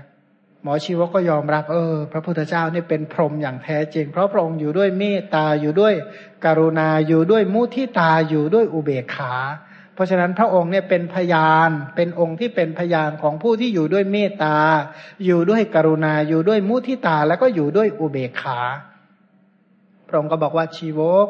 บุคคลพึงมีความเบียดเบียน มีความไม่ยินดี มีความกระทบกระทั่ง เบียดเบียนก็ด้วยอะไรด้วย ขาดกรุณา ไม่ยินดีก็เพราะขาดมุทิตา มีความกระทบกระทั่งเพราะขาดอุเบกขาเนี่ยนะคือคนเบียดเบียนไม่ยินดีโดยมากก็เพราะอะไร เพราะราคะโทสะและโมหะตัวราคะโทสะโมหะทั้งหมดที่เป็นเหตุให้เบียดเบียน เป็นเหตุให้ไม่ยินดี เป็นเหตุให้กระทบกระทั่งนั้นน่ะแต่ถาคตละได้หมดแล้วมีมูลขาดแล้วเป็นทำให้เป็นเหมือนตาลยอดด้วนแล้ว ถึงความไม่มีมีอันไม่เกิดต่อไปเป็นธรรมดา ดูก่อนชีวก ถ้าแลท่านหมายเอาการละราคะโทสะโมหะ เป็นต้นที่เป็นเหตุให้เบียดเบียนไม่ยินดีกระทบกระทั่งเนี่ยนะ แล้วเรียกว่าเป็นพรหมเราอนุญาตการกล่าวเช่นนั้นแก่ท่าน คือองค์ของพรหมเนี่ยนะพวกเท้ามหาพรหมเป็นต้นละนิวรณ์เรียกว่าละความเบียดเบียนความไม่ยินดีความกระทบกระทั่งด้วยอะไร ด้วยวิขำพนะประหาร แต่พระพุทธเจ้าละด้วยวิขำพนะประหารด้วยสมุดเฉทประหารด้วยเนี่ยนะละด้วยมรรคอริยมรรคทั้งหลายด้วย หมอชีวกก็ยอมรับว่าใช่ หมายเอาการละราคะโทสะโมหะนี่แหละทีนี้ต่อไปก็จะเตือนคนที่จะทำบุญว่าดูก่อนชีวก ผู้ใดฆ่าสัตว์เจาะจงตถาคตเรียกว่าฆ่าเพื่อบูชาพระพุทธเจ้าว่างั้นเถอะหรือฆ่าเพื่อสาวกตถาคต ผู้นั้นย่อมประสบบาปไม่ใช่บุญเป็นอันมากด้วยเหตุห้าประการ แสดงว่าเป็นถ้าเป็นค้าขายก็คือขาดทุนอะนะ เปรียบเหมือนอะไรรู้ไหมเปรียบเหมือนเป็นคนหิวน้ำมากหิวหิวหิวหิวทำไงดีวางๆก็เลยกรีดเนื้อกรีดเลือดตัวเองเนี่ยนะกรีดเลือด แล้วก็เอาแก้วมารองแล้วก็ดื่ม หิวอีกกรีดอีก แล้วก็ยกมาดื่มถามว่ามันคุ้มไหมอ้าวมันก็ดับกระหายได้ไม่ใช่เหรอ เอาได้ดื่มน้ำก็ดับกระหายแล้วทำไมไม่คุ้ม ก็บอกว่าฉันใดก็ดีคนที่ทำบาปเอ่อเรียกว่าฆ่าสัตว์เพื่อจะทำบุญก็ไม่ต่างกันเนี่ยนะหรือบางทีเนี่ยนะเปรียบเมื่อไรโอ้หิวอยากกินแกงเนื้อเหลือเกินเนี่ยนะไม่รู้จะเอาไปที่ไหนมาแกงก็เลยแล่น่องตัวเองนั่นแหละไปต้มเนี่ยนะใส่เครื่องเทศอะไรก็ใส่ไปเถอะโอ้อร่อยมากนะนะได้กินเนื้อสมใจอยาก มันสลบตั้งแต่ยังไม่ทันต้มเสร็จมั้งเนาะ ทีนี้ที่นี้พูดถึงว่าโดยธรรมดาแล้วเนี่ย คือใครที่คิดมีวิธีการคิดเหล่านี้เนี่ย มันถือว่ามันพลาดว่างั้นเถอะไม่ได้ต่างจากต้มเนื้อต้มเลือดตัวเองกินเลย คือถ้าหากว่าหวังว่าฆ่าสัตว์อื่นเบียดเบียนสัตว์อื่นแล้วค่อยไปทำบุญไม่คุ้มค่าเพราะฉะนั้นจึงประสบบาปด้วยเหตุห้าประการ อันดับแรก ผู้นั้นกล่าวอย่างนี้ว่าท่านทั้งหลายจงไปนำสัตว์ชื่อโน้นมานี้ชื่อว่าประสบบาปไม่ใช่บุญเป็นอันมากประการที่หนึ่ง ใช้ให้คนฆ่านี่ก็บาปอันหนึ่งแล้วงั้น เมื่อสัตว์นั้นถูกเขาผูกคอนำมาเสวยทุกโทมนัสชื่อว่าประสบบาปไม่ใช่บุญเป็นอันมากด้วยประการที่สองไอ้คนจูงและสัตว์ที่ถูกจูงมีความสุขไหมเอาจูงไปฆ่าเนี่ยไม่ได้มีความสุขเลยเนี่ยนะเพราะฉะนั้นนี้บาปข้อที่สองบาปข้อที่สามผู้นั้นพูดอย่างนี้ว่าท่านทั้งหลายจงไปฆ่าสัตว์นี้คนที่สั่งฆ่าอย่างนั้นก็ชื่อว่าประสบบาปไม่ใช่บุญ เป็นอันมากด้วยเหตุนี้ประการที่สาม เมื่อสัตว์นั้นเขากำลังฆ่าย่อมเสวยทุกโทมนัสชื่อว่าประสบบาปไม่ใช่บุญเป็นอันมาก ด้วยเหตุนี้เป็นประการที่สี่เขาบอกว่าวัวเป็นต้นเนี่ย เวลามันจะถูกฆ่าเนี่ยมันเครียดมาก มันเล็งหลังสารชนิดหนึ่ง ออกมาในร่างกายเป็นเหตุให้คนที่กินเนี่ยเป็นเป็นเหตุให้มีโรคมาก ที่จริงแล้วเนี่ยโรคทั้งหลายที่มันเกิดขึ้นเนี่ย ถ้าพูดตามตามคำสอนในพระไตรปิฎกเนี่ยนะคนนี่เริ่มมาเจ็บป่วยในยุคของพระเจ้าโกกาการาช คือเมื่อเมื่อมีมีมีพราหมณ์กลุ่มหนึ่งที่ใจเหี้ยมเนี่ยนะอยากจะกินสวยมาก แล้วก็อยากจะกินเนื้อโคก็ทํำยังไง ก็เลยอายุยงพระราชาให้ฆ่าเนื้อโคให้ฆ่าโค เพื่อบูชายันแล้วก็มีการฆ่าโค ก็บอกว่าตั้งแต่ฆ่าโคเนี่ยเจตนาร้ายครั้งนั้นเกิดขึ้น เมื่อนั้นโรคทั้งหลายก็เกิดขึ้นในโลก โรคทั้งหลายทั้งแหล่ก็เจริญขึ้นในโลก เพราะเจตนาที่เลวร้ายนี่แหละเป็นตัว สร้างโรคโรคสมัยใหม่ส่วนใหญ่เกิดจากฝีมือสร้างมาขึ้นนะก็เรียกว่าอะไรนะโรคสร้างมากับมือเนี่ยนะอาวุธเคมีชีวภาพทั้งหลายเนี่ยนะแล้วก็โรคทั้งหลายเนี่ยสารพัดโรคแหล่งโรคที่น่ากลัวที่สุดก็อยู่ที่ไหน ก็อยู่ที่กลุ่มพวกทำยาเนี่ยแหละแหล่งโรคที่น่ากลัวที่สุด เพราะฉะนั้นมันสามารถที่จะแปลมาเป็นโรควันไหนก็ได้ จุติปฏิสนธิจะไปยากอะไรใช่ไหมหายใจรถกันก็ตายแล้วเนี่ยนะ เชื่อว่าสมัยโรคซาเขาผูกจมูกกันน่าดูนะกลัวกลัวว่างั้นโอ้ยที่ที่ไหนนะชุมชนทั้งหลายเนี่ยเบาบางกันหมดเลยนะเก็บเนื้อเก็บตัวกันน่าดูเลย คือสรุปว่าเวลาที่สั่งฆ่าเนี่ยนะสัตว์นั้นก็ทุกโทมนัสถามว่าถ้าเราจะถูกฆ่าเราจะนั่งยิ้มแย้มแจ่มใสไหมก่อนไปดูหนังสือเรียกว่าคำสารภาพสุดท้ายของนักโทษประหารเนี่ยนะ บางคนก็ปัสสาวะราดอยู่ตรงนั้นเลยเครียดมันกลัวเข่าสุดเลยเนี่ยนะต้องพยงไปผูกไม้กันไม้เนี่ย แล้วก็ยิงปั้งๆเข้าไปเนี่ยนะก็ไปอ่านคำสารภาพคำเรียกว่าสุดท้ายของชีวิตนักโทษประหาร ก็บอกว่านั่นมนุษย์ฉันใดสัตว์ก็ฉันนั้นตาลีตาเลือกทั้งนั้นแหละโยมแต่ไม่เคยเห็นเขาฆ่าแล้วมันดีแล้วเนี่ยนะอันถ้าก็เห็นก็อย่างกับว่าควรแก่การสังเวชมาก ก็เหมือนกับว่าถ้าเราจะถูกฆ่าจะยิ้มหรือ แกถูกด่าอะไรนี้ไม่ออกเลยเนี่ยนะถูกตำหนิถูกเขาบ่นนิดๆหน่อยๆก็น้ำตาไหลแต่บอกว่าถูกฆ่าจัดขนาดไหนเนาะว่างั้นนะนะก็จะคิดว่าถึงไหนแล้วนะถึงแถวนี้แหละถึงไหนถึงน้ำตาเลยนะถึงโศกะปริเทวะ ทุกขโทมนัสและอุปาญาตมันก็ต้องอกุศลเนี่ยมันเป็นอย่างนี้แหละ ว่าคนที่สั่งฆ่าหรือว่าสัตว์ที่กำลังจะตายเนี่ยมันทุกข์จริง ๆ เลยนะก็บอกว่าทุกข์เพราะเสียเงินเงินหาย ทุกข์เพราะอะไรทั้งหลายทุกข์ขี้ปฏิวทั้งนั้นแหละไอ้ทุกข์ของคนที่กำลังจะถูกฆ่ามันสูญเสียทุกอย่างเลยนะนะเรียกว่าสูญเสียทุกอย่างเลย และอันสุดท้ายเนี่ยผู้ที่เอาเนื้ออันนั้นเนี่ยเนื้อที่เป็นอากัปปิยะ เนื้อที่ไม่สมควรไปถวายพระภิกษุถวายพระตถาคตและสาวกของพระตถาคต อันนี้ก็ได้เป็นบาปข้อที่ห้า เพราะฉะนั้นไอ้ที่สำนวนโจ๊กสมัยใหม่เขาบอกว่าฆ่าปานายาฆ่าสัตว์ฆ่าไปวัดไม่เป็นไรไอ้คำนี้เป็นประมาณไม่ได้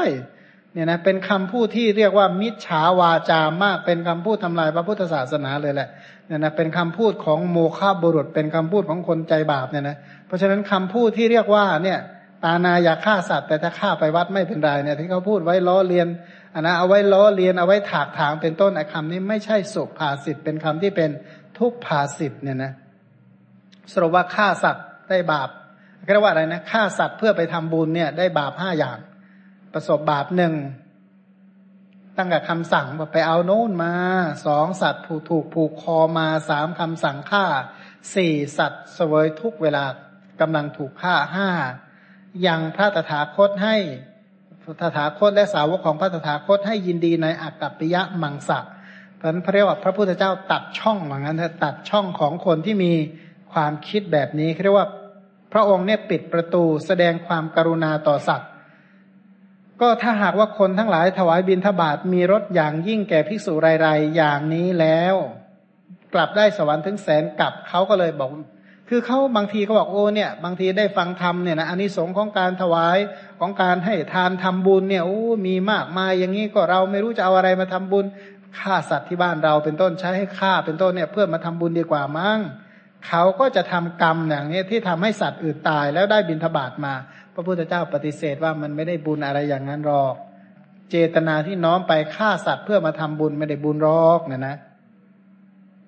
เมื่อพระพุทธเจ้าตรัสอย่างนี้แล้วหมอชีวกโกมารพัฒกราบทูลพระผู้มีพระภาคเจ้าว่าข้าแต่พระองค์ผู้เจริญ น่าอัศจรรย์ข้าแต่พระองค์ผู้เจริญไม่เคยมีเรียกว่าอัจฉริยะอภูตะเนี่ยนะข้าแต่พระองค์ผู้เจริญภิกษุทั้งหลายย่อมฉันอาหารอันไม่มีโทษหนอเรียกว่าแบบไม่มีโทษจริงๆเรียกว่ากายกรรมก็ไม่มีโทษ วจีกรรมก็ไม่มีโทษ มโนกรรมก็ไม่มีโทษอย่างแท้จริงข้าแต่พระองค์ผู้เจริญ ภาสิทธิ์ของพระองค์แจ่มแจ้งนักข้าแต่พระองค์ผู้เจริญ ภาสิทธิ์ของพระองค์แจ่มแจ้งนัก เปรียบเหมือนบุคคลหงายของที่คว่ำเปิดของที่ปิดเนี่ยนะบอกทางแก่คนหลงทางหรือส่องประทีปตามประทีปในที่มืด ด้วยคิดว่าผู้มีจักษุจะเห็นรูปฉันใด พระผู้มีพระภาคเจ้าทรงประกาศธรรมโดยอเนกปริยายฉันนั้นเหมือนกัน ข้าแต่พระองค์ผู้เจริญ ข้าพระองค์นี้ขอถึงพระผู้มีพระภาคเจ้า พระธรรมและพระพิสุสงฆ์ว่าเป็นสารณะขอพระผู้มีพระภาคเจ้า